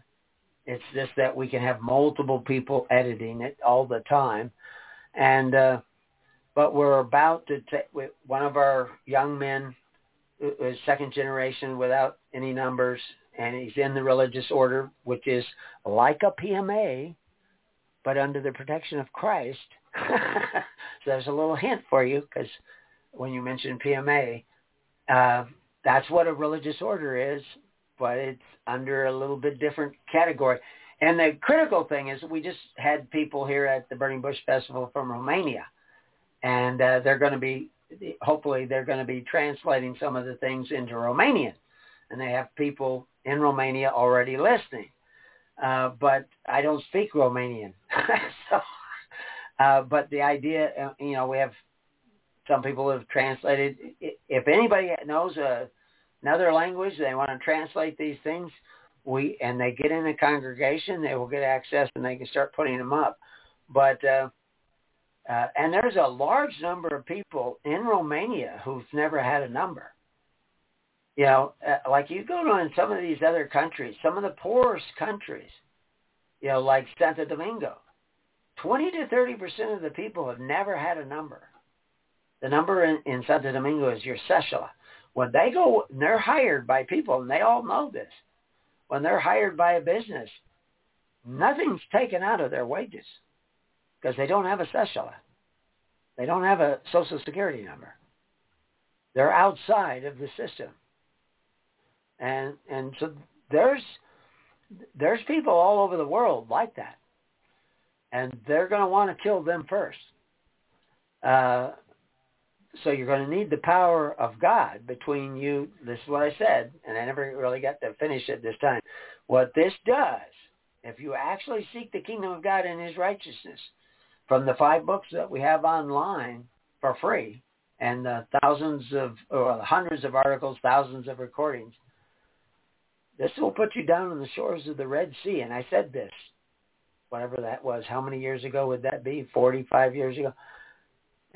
It puts you down on the shores of the Red Sea with all the armies of the Pharaoh coming down on you with everything they got, and nothing between you and them but the power of God. That's where we're going. So the people who think they're going to get out of something, well, you will if you're sincere. And, you know, sincerity is an ongoing thing. The sincerity, you know, when you get married, you love your husband, your husband loves his wife and everything. But over the lifetime, there are challenges in that. And the metal of the man is tested and the heart of the woman is tested. God made it that way. It's supposed to be that way. But it's the same way in the kingdom. People come together in congregations. Those congregations will be tested. Our faith will be tested. That is basically what the wrath of God is all about. You know, it's a test. I have an article on the wrath of God, and I show the people what the actual Greek words there. It has to do with the test. And there's a big test coming. But hope to see you there. I'll let you go. So I'm going to shut off your mic. I don't know how to get your hand down. You might push a 1 or something like that, and it'll come down. But if somebody else, I can't even see all the people in the call queue now, so I got to go down and look and see if anybody else has their hand raised. But it's really nice hearing from you. And stay in touch. Join the network and start a congregation there, and we'll take it to the next level, hopefully before the bad guys take it to the next level. Okay, God bless. Thank you for taking my call. Absolutely. Bye. Bye. So my switchboard, oh, there it goes. Oh, the hand came down too. So anyway, actually, I think her number disappeared, so I'll have to call in again. You can listen online, but if you want, and I think there's still a way that I can talk to people who are online in the chat room, and that's one of the things I haven't done is open up the chat room. We'll see if anybody's in the chat room. Opening it up. It's connecting. Looks like just me in the chat room. Okay. So if anybody listening want to go into the chat room and ask a question, I will try to address that. This idea of getting property out, they have an obligation not to let it go. And I was saying that the 4 ways to get it out. Used to be you could waive a right to a portion of to something they owed you. And, of course, being the president, and Noriega knew how this works. And he was getting counseled by the Catholic Church. I mean, when he escaped, he was hiding in the Catholic Church. Now, most of the people in the Catholic Church have no idea, but there are people up that know how this works. But and you might even find some of them that are not far from the kingdom, but a lot of them are on the other side today. And there's a great division developing. Of course, it has been since Vatican, but of course the Roman Church is exactly that, the Roman Church. And it was originally, I mean, they say in their documentation that it was started by Constantine. They've actually have court cases in the United States. That was their defense, is they go all the way back to Constantine. Well, his holy church goes all the way back to Christ. We don't go back to Constantine. We go back to Christ. But, you know, I'm not trying to speak ill of anybody, because whoever the Holy Spirit enters into, that is going to be the faithful. And it can enter into a Catholic, a Protestant, a Buddhist, a Muslim, because that's where they're coming from. I'm not interested in where you're coming from. I'm interested in where you're going to. And going to is finding that narrow way and seeking the kingdom of God and his righteousness. So, yeah, I see people showing up in the chat room. So anybody can go in the chat room and ask a question if they want. I got to pan down here and see who's in the queue. Make sure no other hands have gone up, because we got a lot of people in the queue. But anyway, so we still got a lot of hours left, an hour and a half left. I got in here. Actually, when I logged in, and I was already logged in, but then I had to make the phone contact connection. They said I had 5 seconds before we go on to the air. So cutting it close again. That's the way the Holy Spirit works. It just cuts her close every time. So anyway, this morning, like I said, we talked about 2 Corinthians 4, and we'll put in, we have a recording up there already, but I added a huge amount to that. But one of the things that I was pointing out, and Paul took the time to point out, is that we as Christians need to renounce the hidden things of dishonesty. And of course, that guy went and looked up Title 42, Section 666, more power to him. And he says, oh, it's just for, you know, the child custody and, you know, has to do with child support payments, and that's what their excuse was. They needed to have that Social Security for all licenses, because they can't do it for identification purposes, because they already have that on the books. And the stories I told when going to the DMV and talk to them, they admit, the high-ups have admitted to me. They also said they won't give it to me in writing. They don't want your, you don't need a Social Security number to get a driver's license. All you need is, well, this is what they were telling me in the state of Oregon, is they needed to know that one of the things, this is what they were willing to tell me, that you needed to have a letter from the Social Security office that you had a number for benefit purposes, because what they did is they made a driver's license a benefit. And so to get that driver's license from them, you need to claim you want the benefit. So you have to look at the paperwork that they give you. And the reality is that, well, I'm not going to tell you all of that because we're on the air. And it's given to some people to know, but it's not given to other people to know. I would have discussed it with you if you were at the Burning Bush Festival or the gathering at White Rock, but I'm not going to discuss it on the air. So anyway, but it says that they renounce the hidden things of dishonesty, and they don't walk in the craftiness, and I explained what the craftiness is, and nor handling the Word of God deceitfully. And I pointed out that the word deceitfully there is the word dolo. It's not the normal word for deceit. It's a word that is translated handled deceitfully. It appears one time in the Bible, in this one spot, only in this one spot. But we know the word deceit shows up all over the place. So this word only shows up one time. And the definition of the word is to ensnare. That's the first definition. The second definition of the word is to corrupt. That's what it means. And so when you look at it and you're reading it, it says, you know, I mean, people look at it and they say, you know, that it has to do with they've deceived us. You know, that's a common thing that people want to say. They deceived us. It's their fault. They deceived us. No, they snared you. They corrupted you.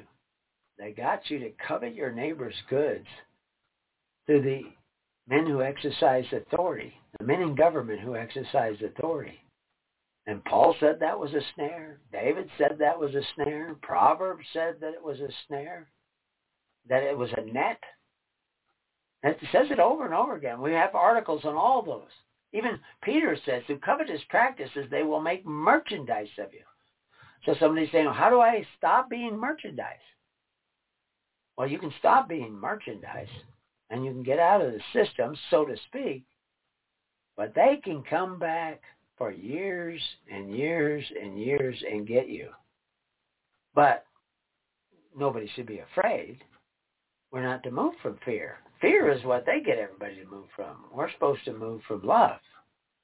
So, and if we were actually seeking the kingdom of God and his righteousness, we would be gathering together, which is what it says, we would be making manifestation of the truth, commending ourselves to every man's conscience in the sight of God. Commending, approving, that's what it means. Actually, the definition is translated commend 10 times, approve 2 times, consist once, make once, stand with once. But the definition is to place together, to set in the same place, to bring or band together.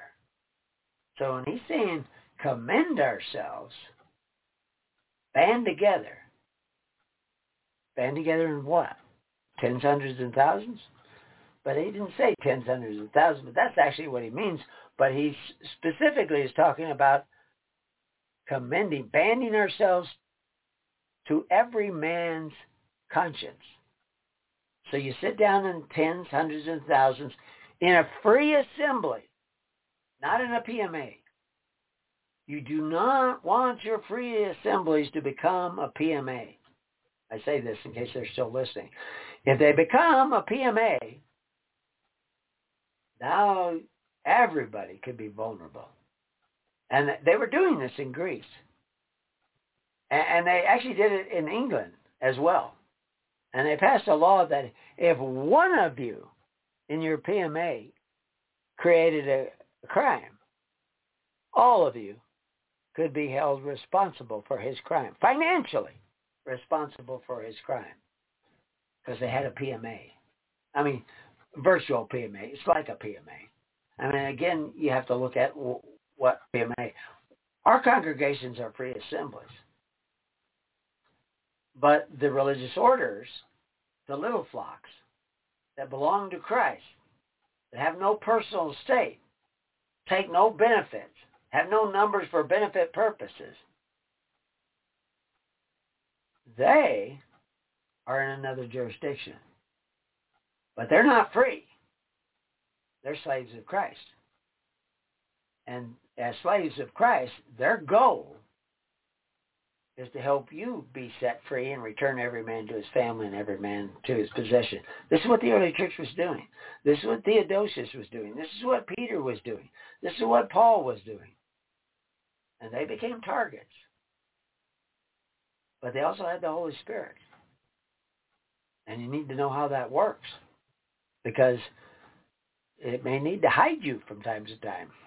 Maybe get some lady who makes dyes thread to lower you down the outside of a building like the apostles and hide you out. Or maybe they'll need the ravens, you know, the ones who are outside of the system but just making it because of their own particular efforts and skills and competence. Remember, all those efforts and skills and abilities that you have, they were given to you by God. But God giveth, he can take away. So if God giveth to you, you need to use it to seek the kingdom of God and his righteousness, which is an actual government of the people, for the people, and by the people. That's what it said in the Wycliffe Bible, that this is the book for the government of the people, for the people, and by the people. And the government of God operates by charity, by faith, by hope, casting our bread upon the waters in hopes that it comes back to us after many days. It's a huge responsibility, and the power and purse strings of the government are in the hands of the individual family, the heads of those families, in free assemblies, in PMAs. But a religious order is somewhat like a PMA. But anyway, I've kind of beat that dead horse. But anyway, you can go back to 2 Corinthians, and eventually we'll have the recording from this morning show up there. We may even have this recording up there. What I was going to go on to is Timothy, because we don't really have recordings up for 1 Timothy. I've talked about 1 Timothy, and I've got lots of notes on the pages that we have at preparingyou.com. And I'm still building these notes, so I don't want to get into it too heavy. So I'm going to be going back and looking. FYI, chat only presented itself after you turned it on. Oh, okay. So evidently, if I don't go into the chat isn't there. At least some people can't see it. I thought everybody could see it. I think it kind of depends on if you're on the page. I sent a page link, but I'll talk to the guy who's saying this because I'll probably see him today. I can send him a cryptic message. I have blue boxes. He knows what that means. The rest of you don't know what that means. That's a secret code. I see another hand sticking up. So I'm going to take another call rather than go into Timothy. So let's see if it activates the mic. 6925, you're on the air. Hello. Hello. I know you are. Hi. Hi. So I'm chiming in because to make my roundabout thing not so long because I can be a rambler, my husband and I decided to go.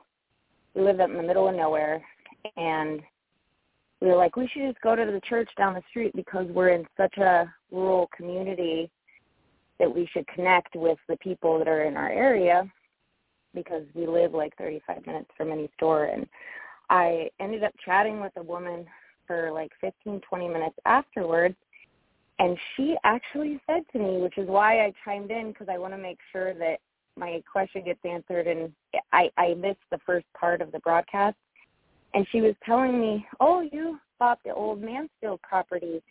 Do you know that way back behind your property, there's this old cemetery that isn't maintained by Washington County? And it's like back, and she kind of like gave me the directions and said that she would take me out there. So I heard you just the PMA part where the woman was talking, and you mentioned something about cemeteries and not being, you know, and then I didn't get the whole gist of it, so I just wanted to know if that was. Okay, basically the early church met on cemeteries. One of the things, if you're going to have a government, and like I mentioned these people that are, they're from, actually the Kurds should take advice from this, and they may already be doing it.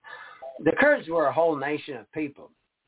And somewhere along the line, the United Nations had promised the Kurds during World War II that they would help take care of the Kurds when the war was over. They would give them their own homeland back because they had been under, you know, the Turkish Empire and different places and persecuted.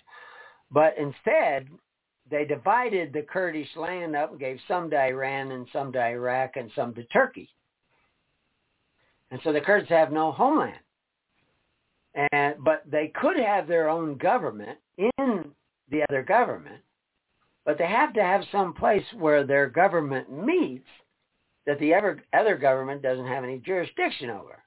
And, of course, that's exactly what the Christians did, which is why they were meeting in cemeteries. And many of the cemeteries back then were catacombs. Even in small towns way off, they would meet, and we can find evidence that Christians were making marks inside these catacombs, inside these burial areas all over Israel. They still are there. They're still uncovering the caves that were tombs and catacombs all over Israel today. And, of course, it was all over Greece and everything. In Malaysia, I came across people that were our nationality. They're not Malaysian. They're not Thailand. They're not Vietnamese. They're not Indonesian. They were another whole nation of people, and they were self-governing, but they were swallowed up by all the nations that appeared on the scene after World War II, because that's what World War II was really all about. You had to become there were people traveling all over the world that weren't citizens of any country whatsoever, and they could go from country to country, and they were not citizens of those countries. They might be another nationality, but they were not citizens of those countries. And they could travel, and they were accepted. They were called internationals, and they could enter countries. But World War II made it so you had to become an allegiance to one country or another, or they wouldn't let you travel anymore. Well, like I was saying earlier in the show, there are still people all over the world, in many countries, lots of them. Actually, in Romania, there's large groups. Now, the people that were here at the Burning Bush Festival from Romania, they're not a part of that. I don't even know if they know about that. It didn't come up in our conversation. We'll find out more as time goes by. But they don't have numbers, and they've been living in communist countries for years, usually in rural areas. But back to your question of the cemetery. The county doesn't keep up. Good. But it's probably off the tax rolls. Almost guaranteed it's off the tax rolls. Because once it goes off as a cemetery, it almost never comes back on the tax rolls. Never. And all over the world, this is the case. Because those people in Malaysia would meet in cemeteries. And just like the Christians would meet in cemeteries. So if you have a little tiny piece of land nearby and you end up forming congregations, I would mow that cemetery and start taking care of it. And okay. Now, I don't know if it's adjacent to your property. She says out back. It's near there somewhere. But it's near. It's near. Like our property used to be all one farm, and then the county took it back. The owners ended up losing it for whatever. Anyway, so there's only like 5 houses. Yeah, something.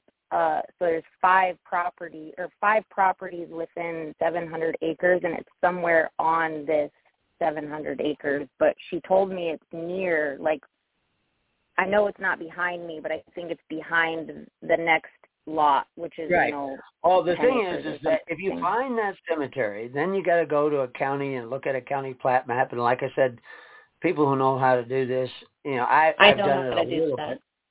Okay, my son can do it on his phone, and he pull it up, find out if there was a church, and usually there are, not always, because sometimes there's private cemeteries, but that works too.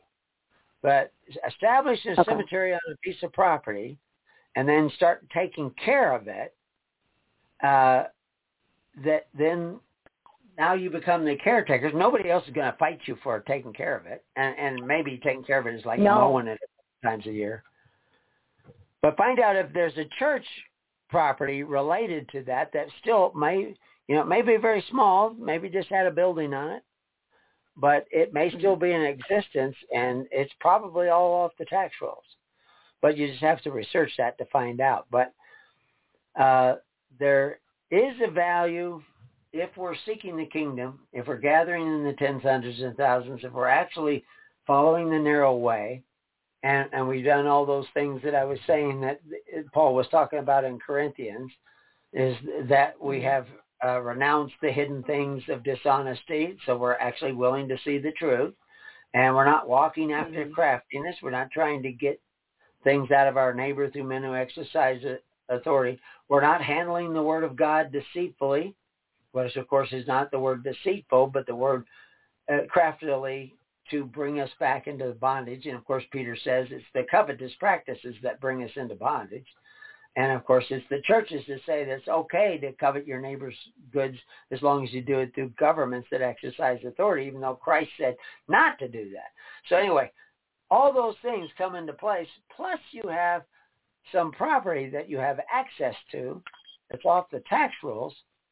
We can have a church meeting there. But ultimately, what's going to protect us is not these technicalities of the law, although Christ used those technicalities, but it's the Holy Spirit. So it may play into something that's interesting, it's worth pursuing and finding out, because if it's big enough to put it... That's interesting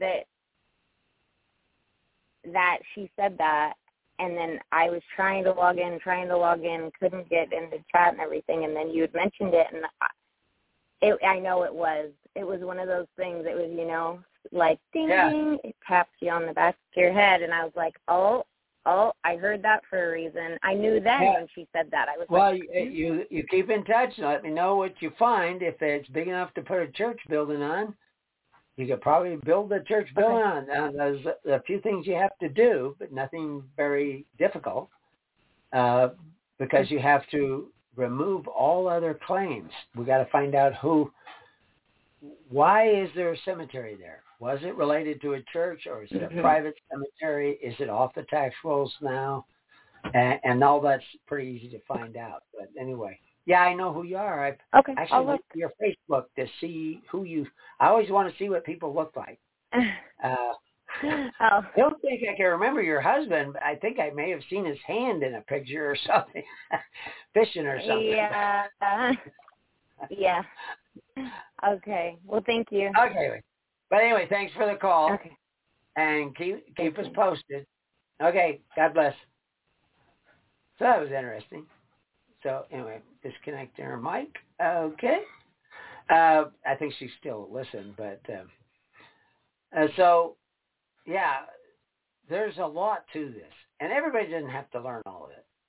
What we need to learn is how to love one another, and and putting away those things of deceitfulness and those craftiness, and start, that was one of the things this Derek Jester was saying, that Paul refers to. Jesus is doing a short work. What he's doing is a simple work, because it's really simple. Sit down in the tens, hundreds, and thousands and free assemblies. Start caring about your neighbor as much as you care about yourself, which certainly starts with those people that are sitting down with you. But it also extends out to other people in your community who may be Baptist or Catholic or Muslim or black, white, green, orange, yellow, whatever. But you get to extend your care and charity according to the leading of the Holy Spirit. And the mystical thing that takes place is the Holy Spirit in them. The light in them is helped by the light in you, and the light in them also helps you. And this is where the kingdom really begins to grow, is on this connection of love and charity. And with that will come the signs and wonders. But we don't start with the signs and wonders, because Jesus says very clearly, blessed are those who believe not by signs and wonders. By the time you're seeing signs and wonders, all heck is breaking loose. So right now, and of course now, like Sarah Mason was saying, is that she said, oh, like ding, ding, like a whole bell went off. I just heard about this, and then all of a sudden I'm hearing this when I finally get logged on, and so it must mean something, and it may. But what it means exactly, I saw things years ago, that's those Kodak moments, and I said, this means something. But sometimes it was 30 years before I found out why that was important. So, and it may not be what you think. It may be for another reason. It's kind of like a relay race, and somebody passes you a baton, and maybe you're just going to carry it over and pass it to somebody else, and they're going to finish the race. But you were a part of that thing. And that's one of the reasons why so many people have trouble with depression. We don't have too much trouble here because we're too busy. But a lot of people have trouble with depression because of the fact that they're not really taking and investing the energy to care about other people as much as they care about themselves. That will lead to depression. And naturally, we need to have that camaraderie. It's built into our nature. And of course, thieves and robbers have that. Communists have that. Socialists have that. That's one of the amazing things about the left, is they're way more organized than the right, because they need that in order to even function. Misery loves company, and they love each other's company. So it is good that we come together, and it does sometimes add to a sense of belonging to something that's greater than ourselves. That's a natural built-in chemical organism within our own selves. But we have to do it for the purposes of Christ. And the purposes of Christ was to lay down his life so that others may have life more abundant. He knows that that will bring life more abundant to him, but he has to do it sincerely for others. And that's why you gather. You don't gather together so that you have a group that will back you when you need help and all that stuff. You gather together so that you can be of help to others, so that you will be able to put your ear to the pavement and say, does my brother need help?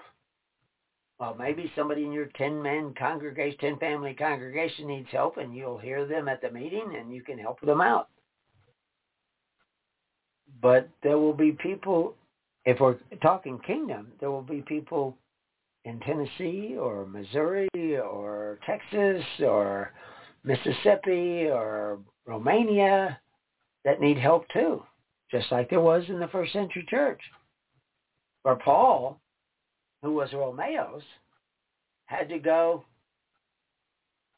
and bring them supplies and bring them, help them out with a daily ministration, because there was a dearth in that land. There was an economic disaster in that land. And of course we see, anybody who's been watching the news for the last 2 years, and now, you know, they're cutting more and more leases for drilling. Oil is going to become more and more scarce, so the prices are going to go up more and more. Food is going to go up. Ranchers are on the verge of going out of business. They're going to come up with an mRNA vaccination for your cows. They're not done. But I don't want to sow fear. I want to sow hope. There's hope in the kingdom. 600,000, or even if you want to think the numbers were 6,000 or 100,000, Israelites picked up in Egypt, went through some of the most inhospitable ground on the face of the earth. They would walk all day, and they didn't even set up tents when they got to the place where they were going to camp. And, of course, their camp was a mile long because everybody is stretched out. I mean, you're grazing cattle and sheep and goats are going along with them. So they're up in the hills on the side of the wadi picking up the grass that's there. There must have been grass that year, so it must have been some rains that went through, which is a miracle. But eventually they had to have water come out of a rock. And you may have to have that too, which takes me back to that dream, which I'm not sharing on this show. I'll save it for the White Rock gathering or the next Burning Bush Festival. So anyway, let's see, we got one more hour left.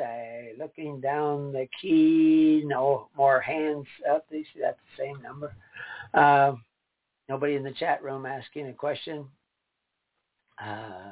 Yeah. So anyway, back to, let's before we start Timothy, I want to do a little bit more work on that Timothy page, but. And then we're going to eventually go to Matthew, and we're going to be doing Matthew. I've been working on that. But then we're going to tie that together with Ezra, which is really important to understand what was going on when these Israelites were going back to Jerusalem and going to build the temple.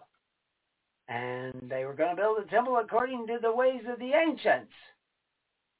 And they didn't. And the old men wept because they knew they didn't.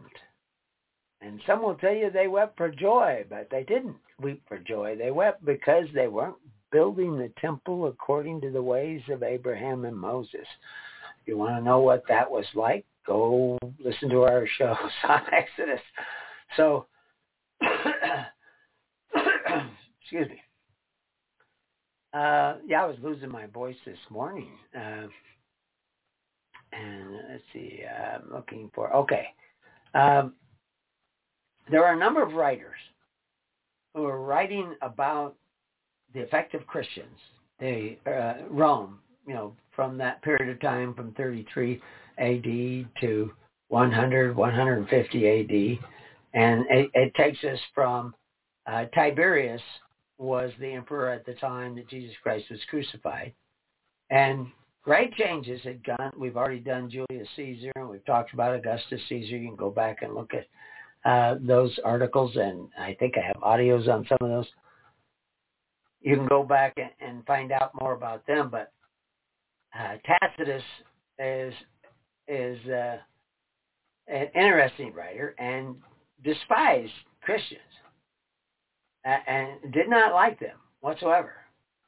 You know, and you know, Tacitus published the Annals, and also another publication which he calls the Histories, which examines the reigns of each individual emperor, because that's how they were judging history, by what the emperors were doing. That's not what they were doing for the first 500 years of the Roman Republic. But once the Republic was dead under Augustus, I mean, he was still, when he ran for election, most people don't know he ran for election.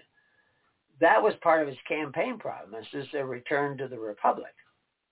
Now, he wasn't as senile as your president is now, but, you know, I hear people saying that, oh, your president has done so much, and he's accomplished so much, and he's done so much, and they just lie.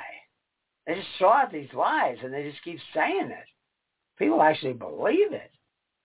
But, of course, the truth is hidden from them, for us that aren't walking in the ways of the lie. We've forsaken that. We see, oh, that isn't true. Well, what can we do about it? Well, we can do nothing about it if we don't sit down and attempt hundreds and thousands. I mean, you can save yourself, maybe. But that isn't the Spirit of Christ. He didn't come to save himself. And if we're going to come in his name, we have to come to save others. You know, I mean, like, what am I going to save myself and start another family at 3/4 of a century? No, I'm pretty much committed. I've already spent my life putting together all this work so that people can set down the baggage of false religion and start walking in the ways of Christ. But anyway, the emperor, from the death of Augustus through Tiberius, Caligula, Claudius, Nero, the first Jewish-Roman War of 70 A.D., this period would include the changes in the Roman culture that would bring its decline, and the time in which Jesus appointed his kingdom to the early church, to the early ecclesia, was going to rise up this Christian conflict with Rome. It would bring more persecution. But when Rome finally collapsed, for almost 1,000 years, Christianity flourished. There was a very flourishing society, prospering. There was almost as many people living in Europe in 176 A.D., which is just, 100 years after the fall of Jerusalem, as there was in 1776. That's a huge, why so many people then? And they lived that way for a long time. I mean, there was a couple of times there around 540 where there was global cooling and lots of people starved. But I can tell you this, the Christians during that period fared well. The people who weren't Christians, they just starved. I mean, there was hardly any game. There was no summer, so you couldn't grow any crops. But I'll lay you odds 100 to 1. Not that I'm going to bet money on it. That Christians knew that cold spell was coming and prepared for it, which is easy to do. I can tell you how they prepared for it. And they did it because they were a network still. But a lot of people weren't in that network. They didn't fare through that period. There was reports of cannibalism all over Europe. Actually, at the same time, there was cooling in China, and there was reports of cannibalism in China as well. Because there just wasn't any food. There were no crops. And most people have a habit of eating every day. I don't, but a lot of other people do. So anyway, To give you an idea of some of the things that this Tacitus wrote about, and we'll get into what he wrote about the Christians. But Tacitus is generally seen as an old-fashioned Republican who dreams of the restoration of the Roman Republic. And this view is seemingly underlined by his comment that Germanicus, who was one of the ones who was a possible rightful heir to the throne of Augustus Caesar, and along with Tiberius' biological son Drusus. So Tiberius was the emperor at the time that Jesus Christ was crucified. Augustus was the Caesar at the time he was born. But Drusus was actually the son of Tiberius and probably had a better right to the throne than Caligula, who may have actually smothered Tiberius. You know, a lot of people don't know Tiberius' granddaughter, his favorite granddaughter, according to some writers, was Pontius Pilate's wife, mentioned in the New Testament, who said, "This is a good man. Don't hurt him. Don't do anything to him." Because she became a Christian. According to Greek Orthodox, they both became Christians and actually started churches. But anyway, Drusus and Germanicus were both killed, poisoned, because they wanted to give the Romans back their rights. I'm quoting another author, and I have the footnotes, Tacitus, The Perfect Man by Emma Southan, which is a publication back in 2017, many years ago, 2017. And so it's fairly recent. But really what Germanicus, Tacitus, and Drusus wanted to do was they wanted to make Rome great again. But this is the problem with Publius Tacitus, is he didn't really know. He had hints about it. He wrote about the Liber Res Publica. And Liber Res Publica means free from things public. That's when you own your own land. There's no property tax. There's no tax on your labor because you're not in the bondage of Egypt. You own your own livestock, so nobody can come in and force vaccinate your livestock. That's Liber Res Publica, which is where they get the word republic. That's a pure republic. Tacitus didn't think we could ever have that again. It's because he didn't really understand Christ. And the reason he didn't understand Christ is because he didn't understand 2 Corinthians chapter 4. I don't know if you ever read it, but and 2 Corinthians chapter 4 is telling you, of course, that you have to renounce the hidden things of dishonesty. Because he still thought that the government needed to have a social safety net for the people. He thought that was still a good thing. He did admit that Julius Caesar was probably committing war crimes. He did admit that Nero probably burned down Rome. He reported that much. And then he tried to blame it on the Christians. But he still didn't like Christians. You know why? Because he thought Christians were atheists. Because Christians would not eat at the table of Romans. Which is, of course, following Caligula, after Caligula was stabbed to death in a real insurrection. They stabbed him to death.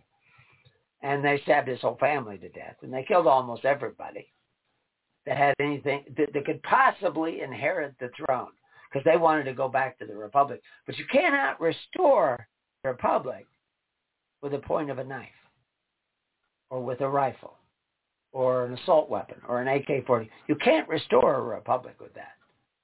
One of the most amazing things that I read, you know, and I kept finding it over and over again, reading the history of the American so-called revolution. I say Americans didn't revolt. The king revolted. And I explained that elsewhere. But battle after battle that were won by American troops, nobody died in. Isn't that amazing? Most of the people who died during the American Revolution were either murdered by Hessian troops and other mercenary troops, or they died of exposure and just flat-out difficulty. They didn't die of bullets. And artillery wasn't that good yet. They died from the effort. You know, like when George Rogers Clark was going out and taking these forts that were out in the wilderness. These guys would wade all day through swamps with their hands over their head in the wintertime. And then they'd surround a fort and they would just pepper the fort with bullets until the guys inside finally surrendered. Fort Ticonderoga. They didn't kill anybody. They just took it over. So, you know, what's the deal? That's a different kind of revolution. Nonviolent insurrection. But there were battles at times. And there were battles with Moses. But Moses took over most of the promised land because the people welcomed them, because the governments were corrupt, which is the good news. Now that we know the government is corrupt, they will receive the wrath of God.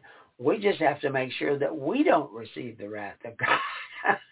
And we will receive the wrath of God if we haven't renounced the hidden things of dishonesty, and if we're not walking, if we are walking in craftiness, and if we're handling the Word of God with deceitfulness, which is really with a snare, which of course, that's what all these churches are doing. They're saying that it's absolutely okay to covet your neighbor's goods as long as you do it through government. Even though Jesus said not to, Peter said that it would make you merchandise, it would curse your children, it would return you to the bondage of Egypt. That's because they're handling the Word of God deceitfully, so that it becomes a snare the way they interpret it. But I'm telling you, if you repent, think differently, and start coming together to be the government of the people, for the people, and by the people, through free assemblies and the perfect law of liberty and faith, hope, and charity, then you can begin to manifest the truth, in which case you will be commending every man to his conscience. If you don't commend every man to his conscience, we cannot return every man to his family and to his property, because that's what you're doing. When you commend him to his conscience, you let him decide what he wants to give and not give. And he does this by giving to a minister of his choice. He looks out amongst himself, he finds a minister he trusts, and he gives it to that minister. And those ministers bear witness to one another. But they rightly divide his offering to the needy of their society to get them through what will be hard times. All you need is a month where you don't have any food, and you're in a lot of trouble. And we may have more than that. But I don't want to do any scare tactics. So anyway, this is very important that we begin to see this. Tacitus could not see that that's what the Christians were doing, because Tacitus did not renounce the idea of a social safety net through the government. That it needs to be a social safety net through faith, hope, and charity, not through men who exercise authority. Ben Shapiro has not renounced that. Kind of hems and haws with it, but if he would to accept the truth and renounce that idea, he's going to have to go to his Jewish Orthodox synagogue and tell all the people in that synagogue they need to renounce that. They need to put away the Korban of the Pharisees that makes the Word of God to none effect, and start taking care of one another to charity alone, to free will offerings alone, which is why I pointed out Jehovah Nisi's altar said they have to be free will offerings. And this is what Jordan Peterson, they did not make the connection sufficiently, that the altars were the social safety net. They even said they had to have slavery because they didn't have a social safety net. What? What Bible are you reading? But of course I understand, because they haven't put away the things of dishonesty. And they haven't even walked. They continue to walk in the way of craftiness instead of the way of righteousness. You see? Now, if I can have a conversation with them, if I can start to put this together where it goes out to these people, like Prager, Jordan Peterson, Ben Shapiro, and all the other, there's all kinds of other ministries that are kind of teetering on the kingdom of God. Some of them will accept it, some of them will reject it. I'm not responsible for that. I'm just responsible for trying to get it to them. And then they start bearing witness, like the Roman centurion. You know, that's what is so amazing. You know, I always thought the Roman centurion story was amazing, but then when I'm finding out so many Roman soldiers became Christians. Why the Roman soldiers? Now, I'm sure a lot of them didn't. But, you know, they had the spirit of taking care of one another. Like they were virtually band of brothers. Some of the battles that they were in, although most Roman centurions never pulled their sword in battle. Isn't that amazing?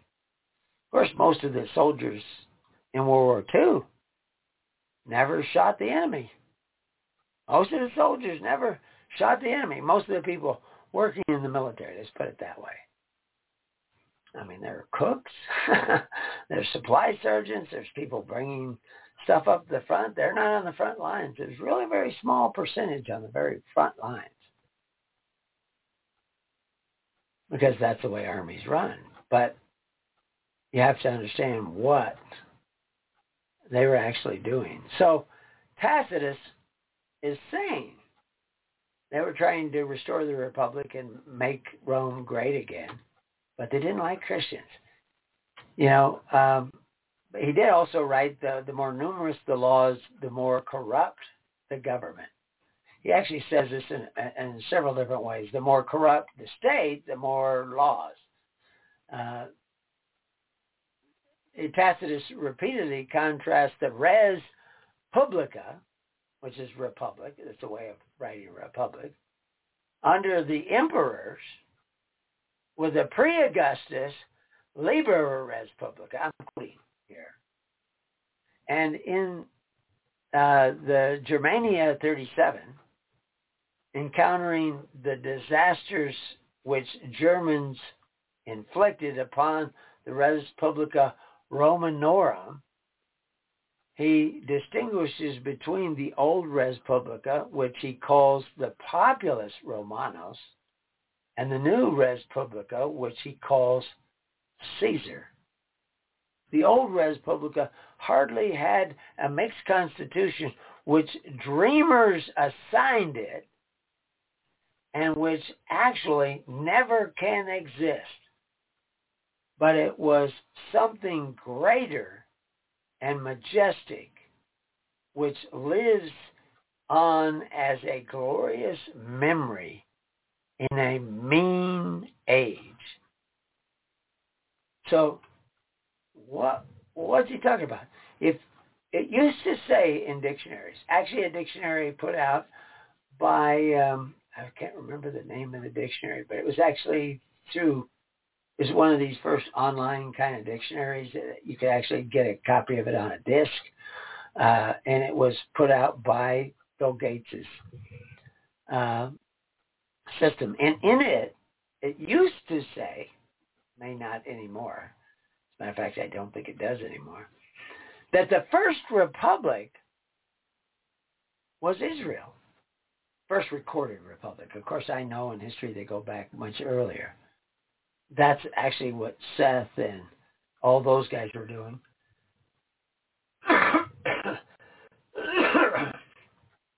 They were setting, there was these two groups. You had the city of Cain and Nimrod and Lamech. They were setting up cities of blood. But there was another group that were setting up republics. where the people were free from things public, but they still took care of the needy of their society through faith, hope, and charity. What happens when you do that is you create social bonds which sustain society in hard times, whether hard times or a famine or global climate change. Because, I mean, Rome was overrun because of global climate change. But and the planet got warmer at the time of Rome. They talk about beech trees growing high up on the mountains. That never grew up on the mountains because it would get too cold up in the mountains. But the elevation at which they grew was higher and higher. Tacitus even talks about this. Other historians talk about it. So but it created great, crop weather, and they were growing all kinds of crops. Eventually, Rome wasn't growing as many crops as it used to be. America used to feed the whole world. We don't have 6 months of grain in the pipeline worldwide for the people of the world. You have a serious global climate change, and bread's going to be $50 a loaf. Overnight, that could happen. And they will ration it. And there will be guards at the door, and they don't care whether you're wearing a mask, but you have to have a ration stamp to get the food out. Or a card, electronic card, that says how much grain you get, how much bread you get, because they're going to ration it. And you may get a driver's license without a number, but I'll bet you won't get that without a number. But if you've been seeking the kingdom, it probably will be workarounds everywhere. But if you're not seeking the kingdom, I guess you're on your own.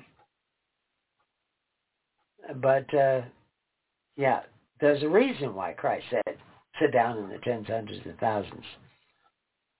And why the early church was organized in that way. And that wasn't so strange to them. Because, like I said, all the synagogues were still organized in the tens, hundreds, and thousands. But their welfare was trickle-down welfare from the temple. Because all the money that you paid in went straight up. Which, of course, is why Jesus had to fire the money changers.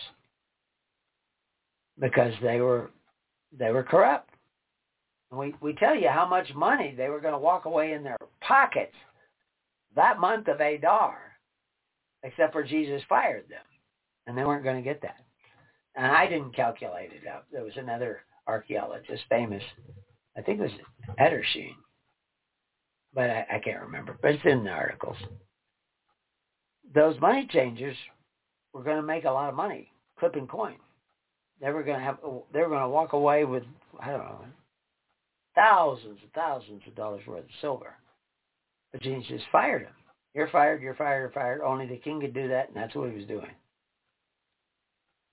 Now, we're not going to have somebody running for president that's going to figure this all out, because we're actually looking at Moses was the rightful pharaoh of Egypt in that particular time. But he didn't want to sit on the throne.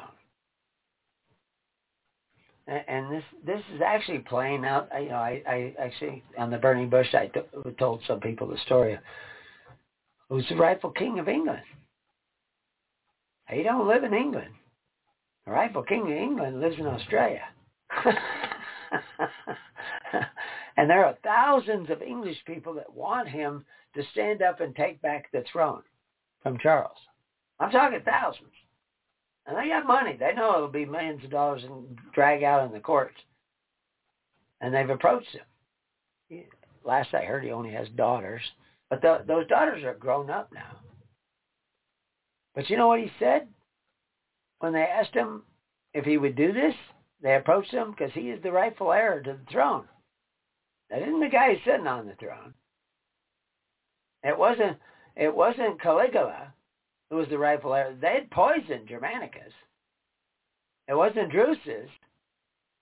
They had poisoned Drusus. I see poor Kennedy running for office.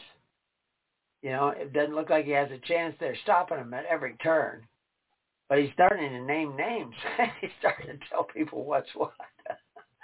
But I thought, if you get anywhere near the presidency, not that he's your salvation. The salvation is still Christ.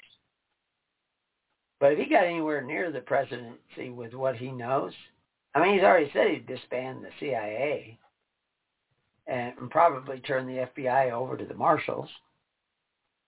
FBI will cease being a law enforcement agency. It never was. It's called the Federal Bureau of Investigation. They're only supposed to investigate. They're not supposed to be law enforcement. It's not part of their original charter. They should not do any arrests except through the U.S. Marshals. And then we have to look at how many crimes have become federal crimes. And I mean, there's so many layers to it. It's just ridiculous. But I tell you, the solution, again, is Christ. We have to actually do what he says. And we're not doing that. We have to turn around. Think differently. Start seeking the kingdom of God and his righteousness. So Tacitus went on to say, the more corrupt the state, the more numerous the laws. That I have several quotes down here. To plunder, to slaughter, to steal, these things they misname empire. And where they make a wilderness, they call it peace. And what he's talking about is what Caesar did when he went and killed over 1 million Gauls. Just murdered them. He baited them. Firebombed them when they were just trying to get their families to safety. They weren't attacking anybody. This is the war crimes that other people wanted to have Julius Caesar arrested for and tried for, which was part of the justification of stabbing him. And he was catapulting firebombs into the midst of women and children, and they were notifying them. It's just women and children, their baggage train going to another area, partially because of climate change, because things were starting to get a little colder. But it happened from time to time. But he was firebombing them. But anyway, so they eventually tried to fight the Romans and were defeated, but that's what he was setting them up time and time again. I mean, he came close to losing several times. But the Teutons, it wasn't the Teutons, and the Gauls weren't as well organized. That's where France is today. They're still not well organized. They show up for the riot and the demonstration, but until they sit down in the tens, hundreds, and thousands, they will not be able to defeat. Because two reasons: they're not organized properly, and they don't have the Holy Spirit. Because that comes when you gather in the name of Christ. In the name of Christ is that you're gathering again for the purposes of others, to set them free, to commend them to their conscience. These people rioting, half of them are still socialists. They're just upset that the socialist programs aren't working. What we should be doing is gathering so they don't need any socialist programs, because we're practicing pure religion. But they made that area of France, of Gaul, and made it a wilderness of peace. As Julius Caesar said when he came into Gaul, Gaul est tres partia es. Gaul is divided into three parts.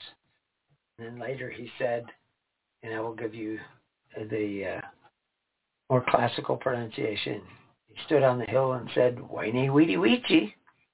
I came, I saw, I conquered. He didn't say he was attacked. He just sold 1 million Gauls into slavery, murdered their husbands, and sold the wives and children into slavery. And then, but he was very clever. He took the money and he reorganized the welfare system in Rome, the free bread in Rome. And Trajan would do the same later on. And you have your governments doing the same thing, but they've been doing that for decades now. Now what we have is they're coming on what we can only call the whirlwind. We have allowed them to destroy nation after nation and take their freedom away under the lie that we were bringing them freedom. I mean, we started this way back with Chiang Kai-shek. You know, he wasn't any saint. But, I mean, he wasn't Mao Zedong, but he wasn't any saint. Nations are not saved. Individuals are saved. And individuals have choices. They have consciences, and they have to live according to them. And we're just showing you how that is in a government of the people, for the people, and by the people. And that only works. You can only have your rights back, which is Drusus and Germanicus wanted to restore the people their rights. You can only do that if you restore their responsibilities on an individual basis. Tacitus knew that. But he didn't know about the individual basis. He said responsibility to what? To the government. The government was the benefactors who exercised authority. Christ said, no, not that way. You have to become the government of the people, for the people, and by the people. And you cannot do that unless you gather in a network of charity. Tacitus goes on to say, the desire for safety stands against every great and noble enterprise. If you just want to be safe, if you're coming to be safe, you want to gather in the tens, hundreds, and thousands so that you will have some sort of resource safety. That stands against every noble enterprise. In a state where corruption abounds, laws must be very numerous, he says again. And reason, the judgment are the qualities of a leader. Reason and judgment are the qualities of a leader. Right reason is what Christ preached. Again, right reason, will of God, those are synonymous terms. Truth is confirmed by inspection and delay, falsehood by haste and uncertainty. And of course, the falsehoods he's talking about again is those hidden things of dishonesty. That's why I want to take us through and understand what was going on then, and we'll take a look at other laws eventually that were going on. Rome already knew back with Julius Caesar that they were facing collapse, social collapse, population collapse. And they were doing all kinds of things to increase the size of the Roman family. Roman families used to be big. 10 kids, very common. 11 kids, 12 kids, very common. Now they were, if you were expected to have 3 children. As a man, you were expected to have at least 3 children. And if you had 4 children, extra privileges would come. Actually, extra privileges would come. You would be exempt from certain taxes if you had 3 children. Actually, Russia is starting some of these same programs because they're facing that collapse. Why? Why is Europe, why is America facing that collapse? It's because your children are not your Social Security. The government is. You don't need kids. They're aborting them. They're farming them out to public education. They're depending. You know, they don't even take care of their parents. They do no more out for their parents. They collect Social Security, Medicare, Medicaid. They don't do.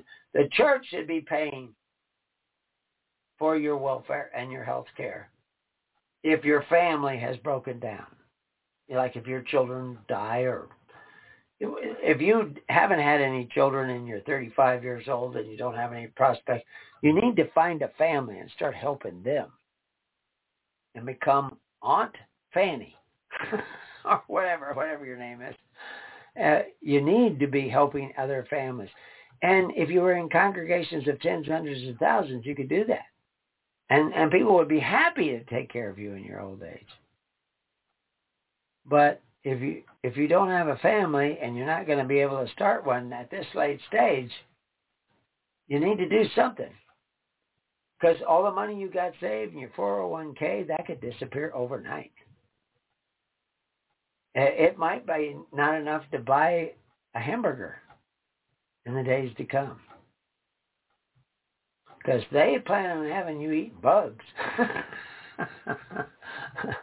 Yeah, any good at bug eating? I mean, that's what the story is, the Great Reset. But, you know, I mean, they've got all kinds of plans for you, but God has a plan too. You need to seek that plan. He said that many who seem to be struggling with adversity are happy. Many amid great affluence are utterly miserable. I have seen that. I worked in Beverly Hills and Bel Air making cabinets for the stars, and their children were a mess, an absolute mess. But I've also worked in poor communities. One of the things I noticed that in the poor communities, sometimes the poorest people in the community were the most likely, it used to be that way in this rural community, most likely to pay you on time. And if they didn't pay you on time, I've had guys take years to pay me. And I said, I'm not going to send you any more statements. Just pay me when you can. They came back and they paid. But the rich guys I've done work for, those are the ones you have to watch out for. And you take a look at their family, and they're miserable. He says, a shocking crime was committed on an unscrupulous initiative of a few individuals with the blessing of more, and amid the passive acquiescence of all. What's he talking about? Well, there's several incidences of this, but this is Julius Caesar. Shocking crime. Murdered 1 million Gauls and sold as many into slavery. Horrible. And the populace, passive acquiescence. We don't even know how to stop the corruption that we see. You know, we think, well, in 3 more years or 2 more years, we can vote. And I don't think there's been an honest election in Oregon since they instituted mail-in ballots. I know it's gotten worse and worse, but people don't see. They don't want to see. Fear is not in the habit of speaking truth. When perfect sincerity is expected, perfect freedom must be allowed. Nor has anyone who is apt to be angry when he hears the truth any cause to wonder that he does not hear it. See, Tacitus did not understand that Christians weren't afraid to live by faith, hope, and charity. He was. He didn't think they could do it. He thought it was a dream. He couldn't imagine not having a system of social welfare through the state. Most of the people out there today, they think you can't have that. I remember talking to somebody in Maryland 50 years ago. And he was saying, we can't do this in our church. First time somebody gets cancer, the church will be broke. Well, not if Christ is with you. Because all he has to do is lay hands and they'll be healed. But you have to have the faith to walk that. So what he's saying is we have to covet our neighbor's goods through the men who exercise authority. Because we can't afford not to. Oh, yeah, you can. I have seen people refuse to spend money for medical intervention because they had cancer. Instead, they went away, not to, you know, burden anybody, and they actually took a trip back to Greece, and they went on the Mediterranean diet, and nobody had called it that. It was just he was in the Mediterranean, in the old homestead of his grandfather, and there was a grandmother there that was an aunt or something, and he took care of her property because she couldn't do it. He was in his 60s.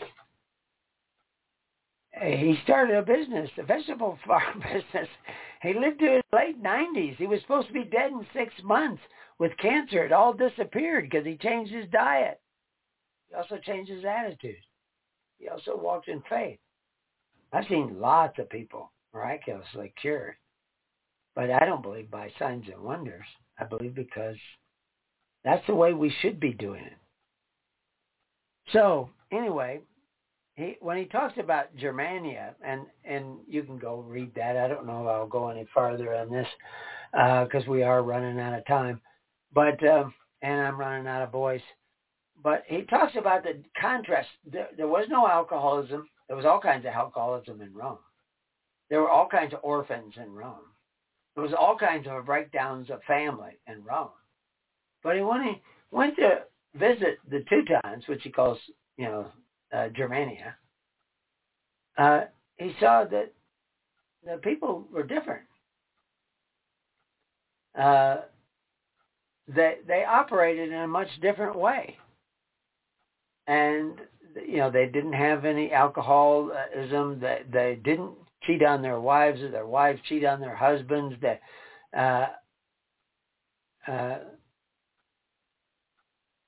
Chastity, even amongst the unmarried, to be worthy of the highest praise, he says.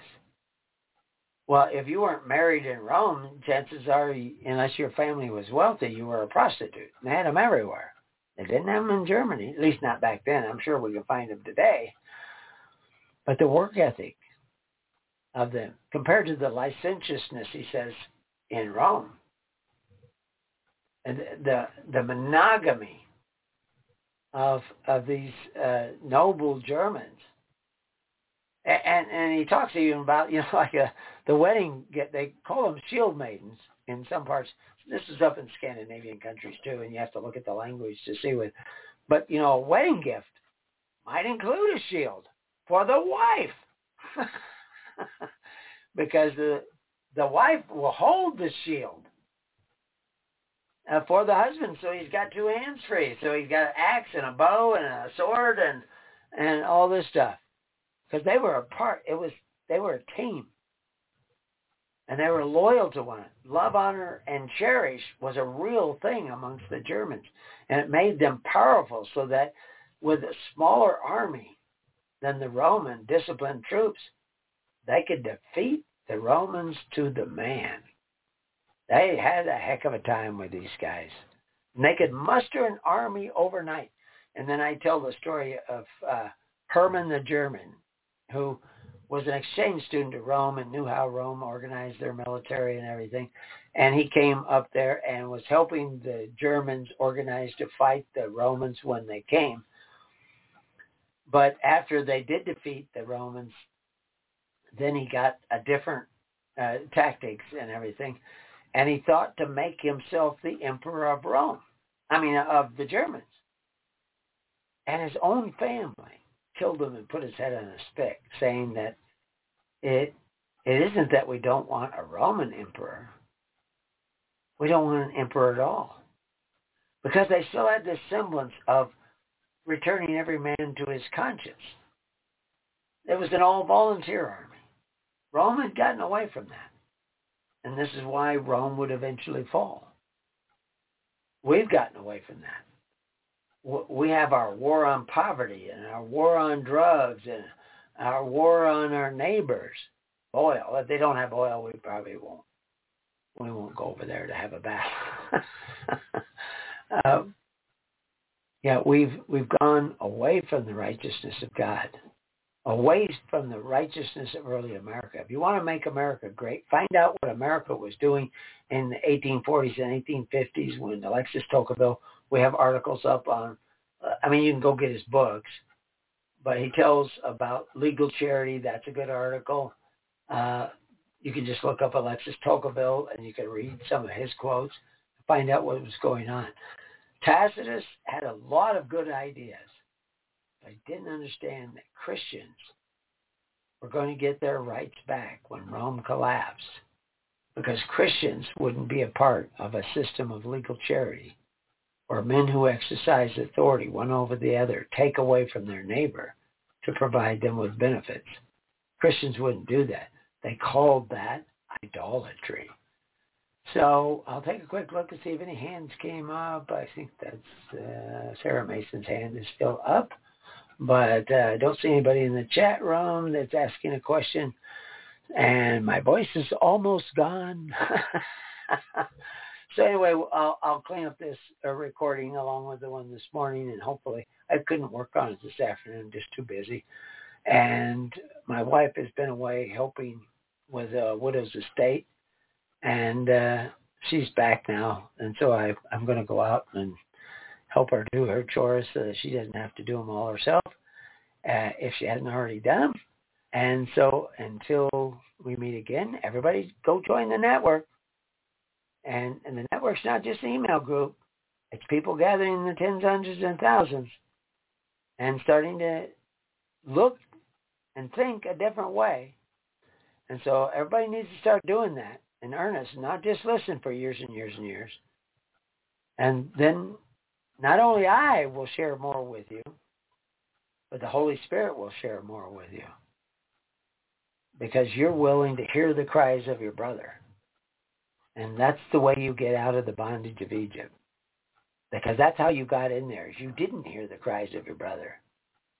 So, I mean, that's what it says in the Bible. That's why they went into the bondage of Egypt. And the idea that you just covet your neighbor's goods, that's just icing on the cake of your own bondage. So hopefully everybody will repent of that. Until then, peace on your house, and may God be with you. God bless.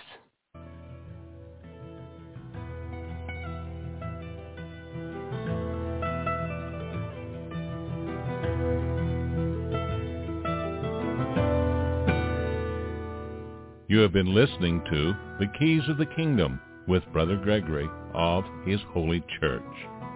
For more information on the educational ministry provided by His Holy Church and Brother Gregory, including services, counseling, lectures, books, and other audio materials, please write to His Church at Summer Lake, Box 10, Summer Lake, Oregon, 97640. You can also find us on the web at www.hisholychurch.net.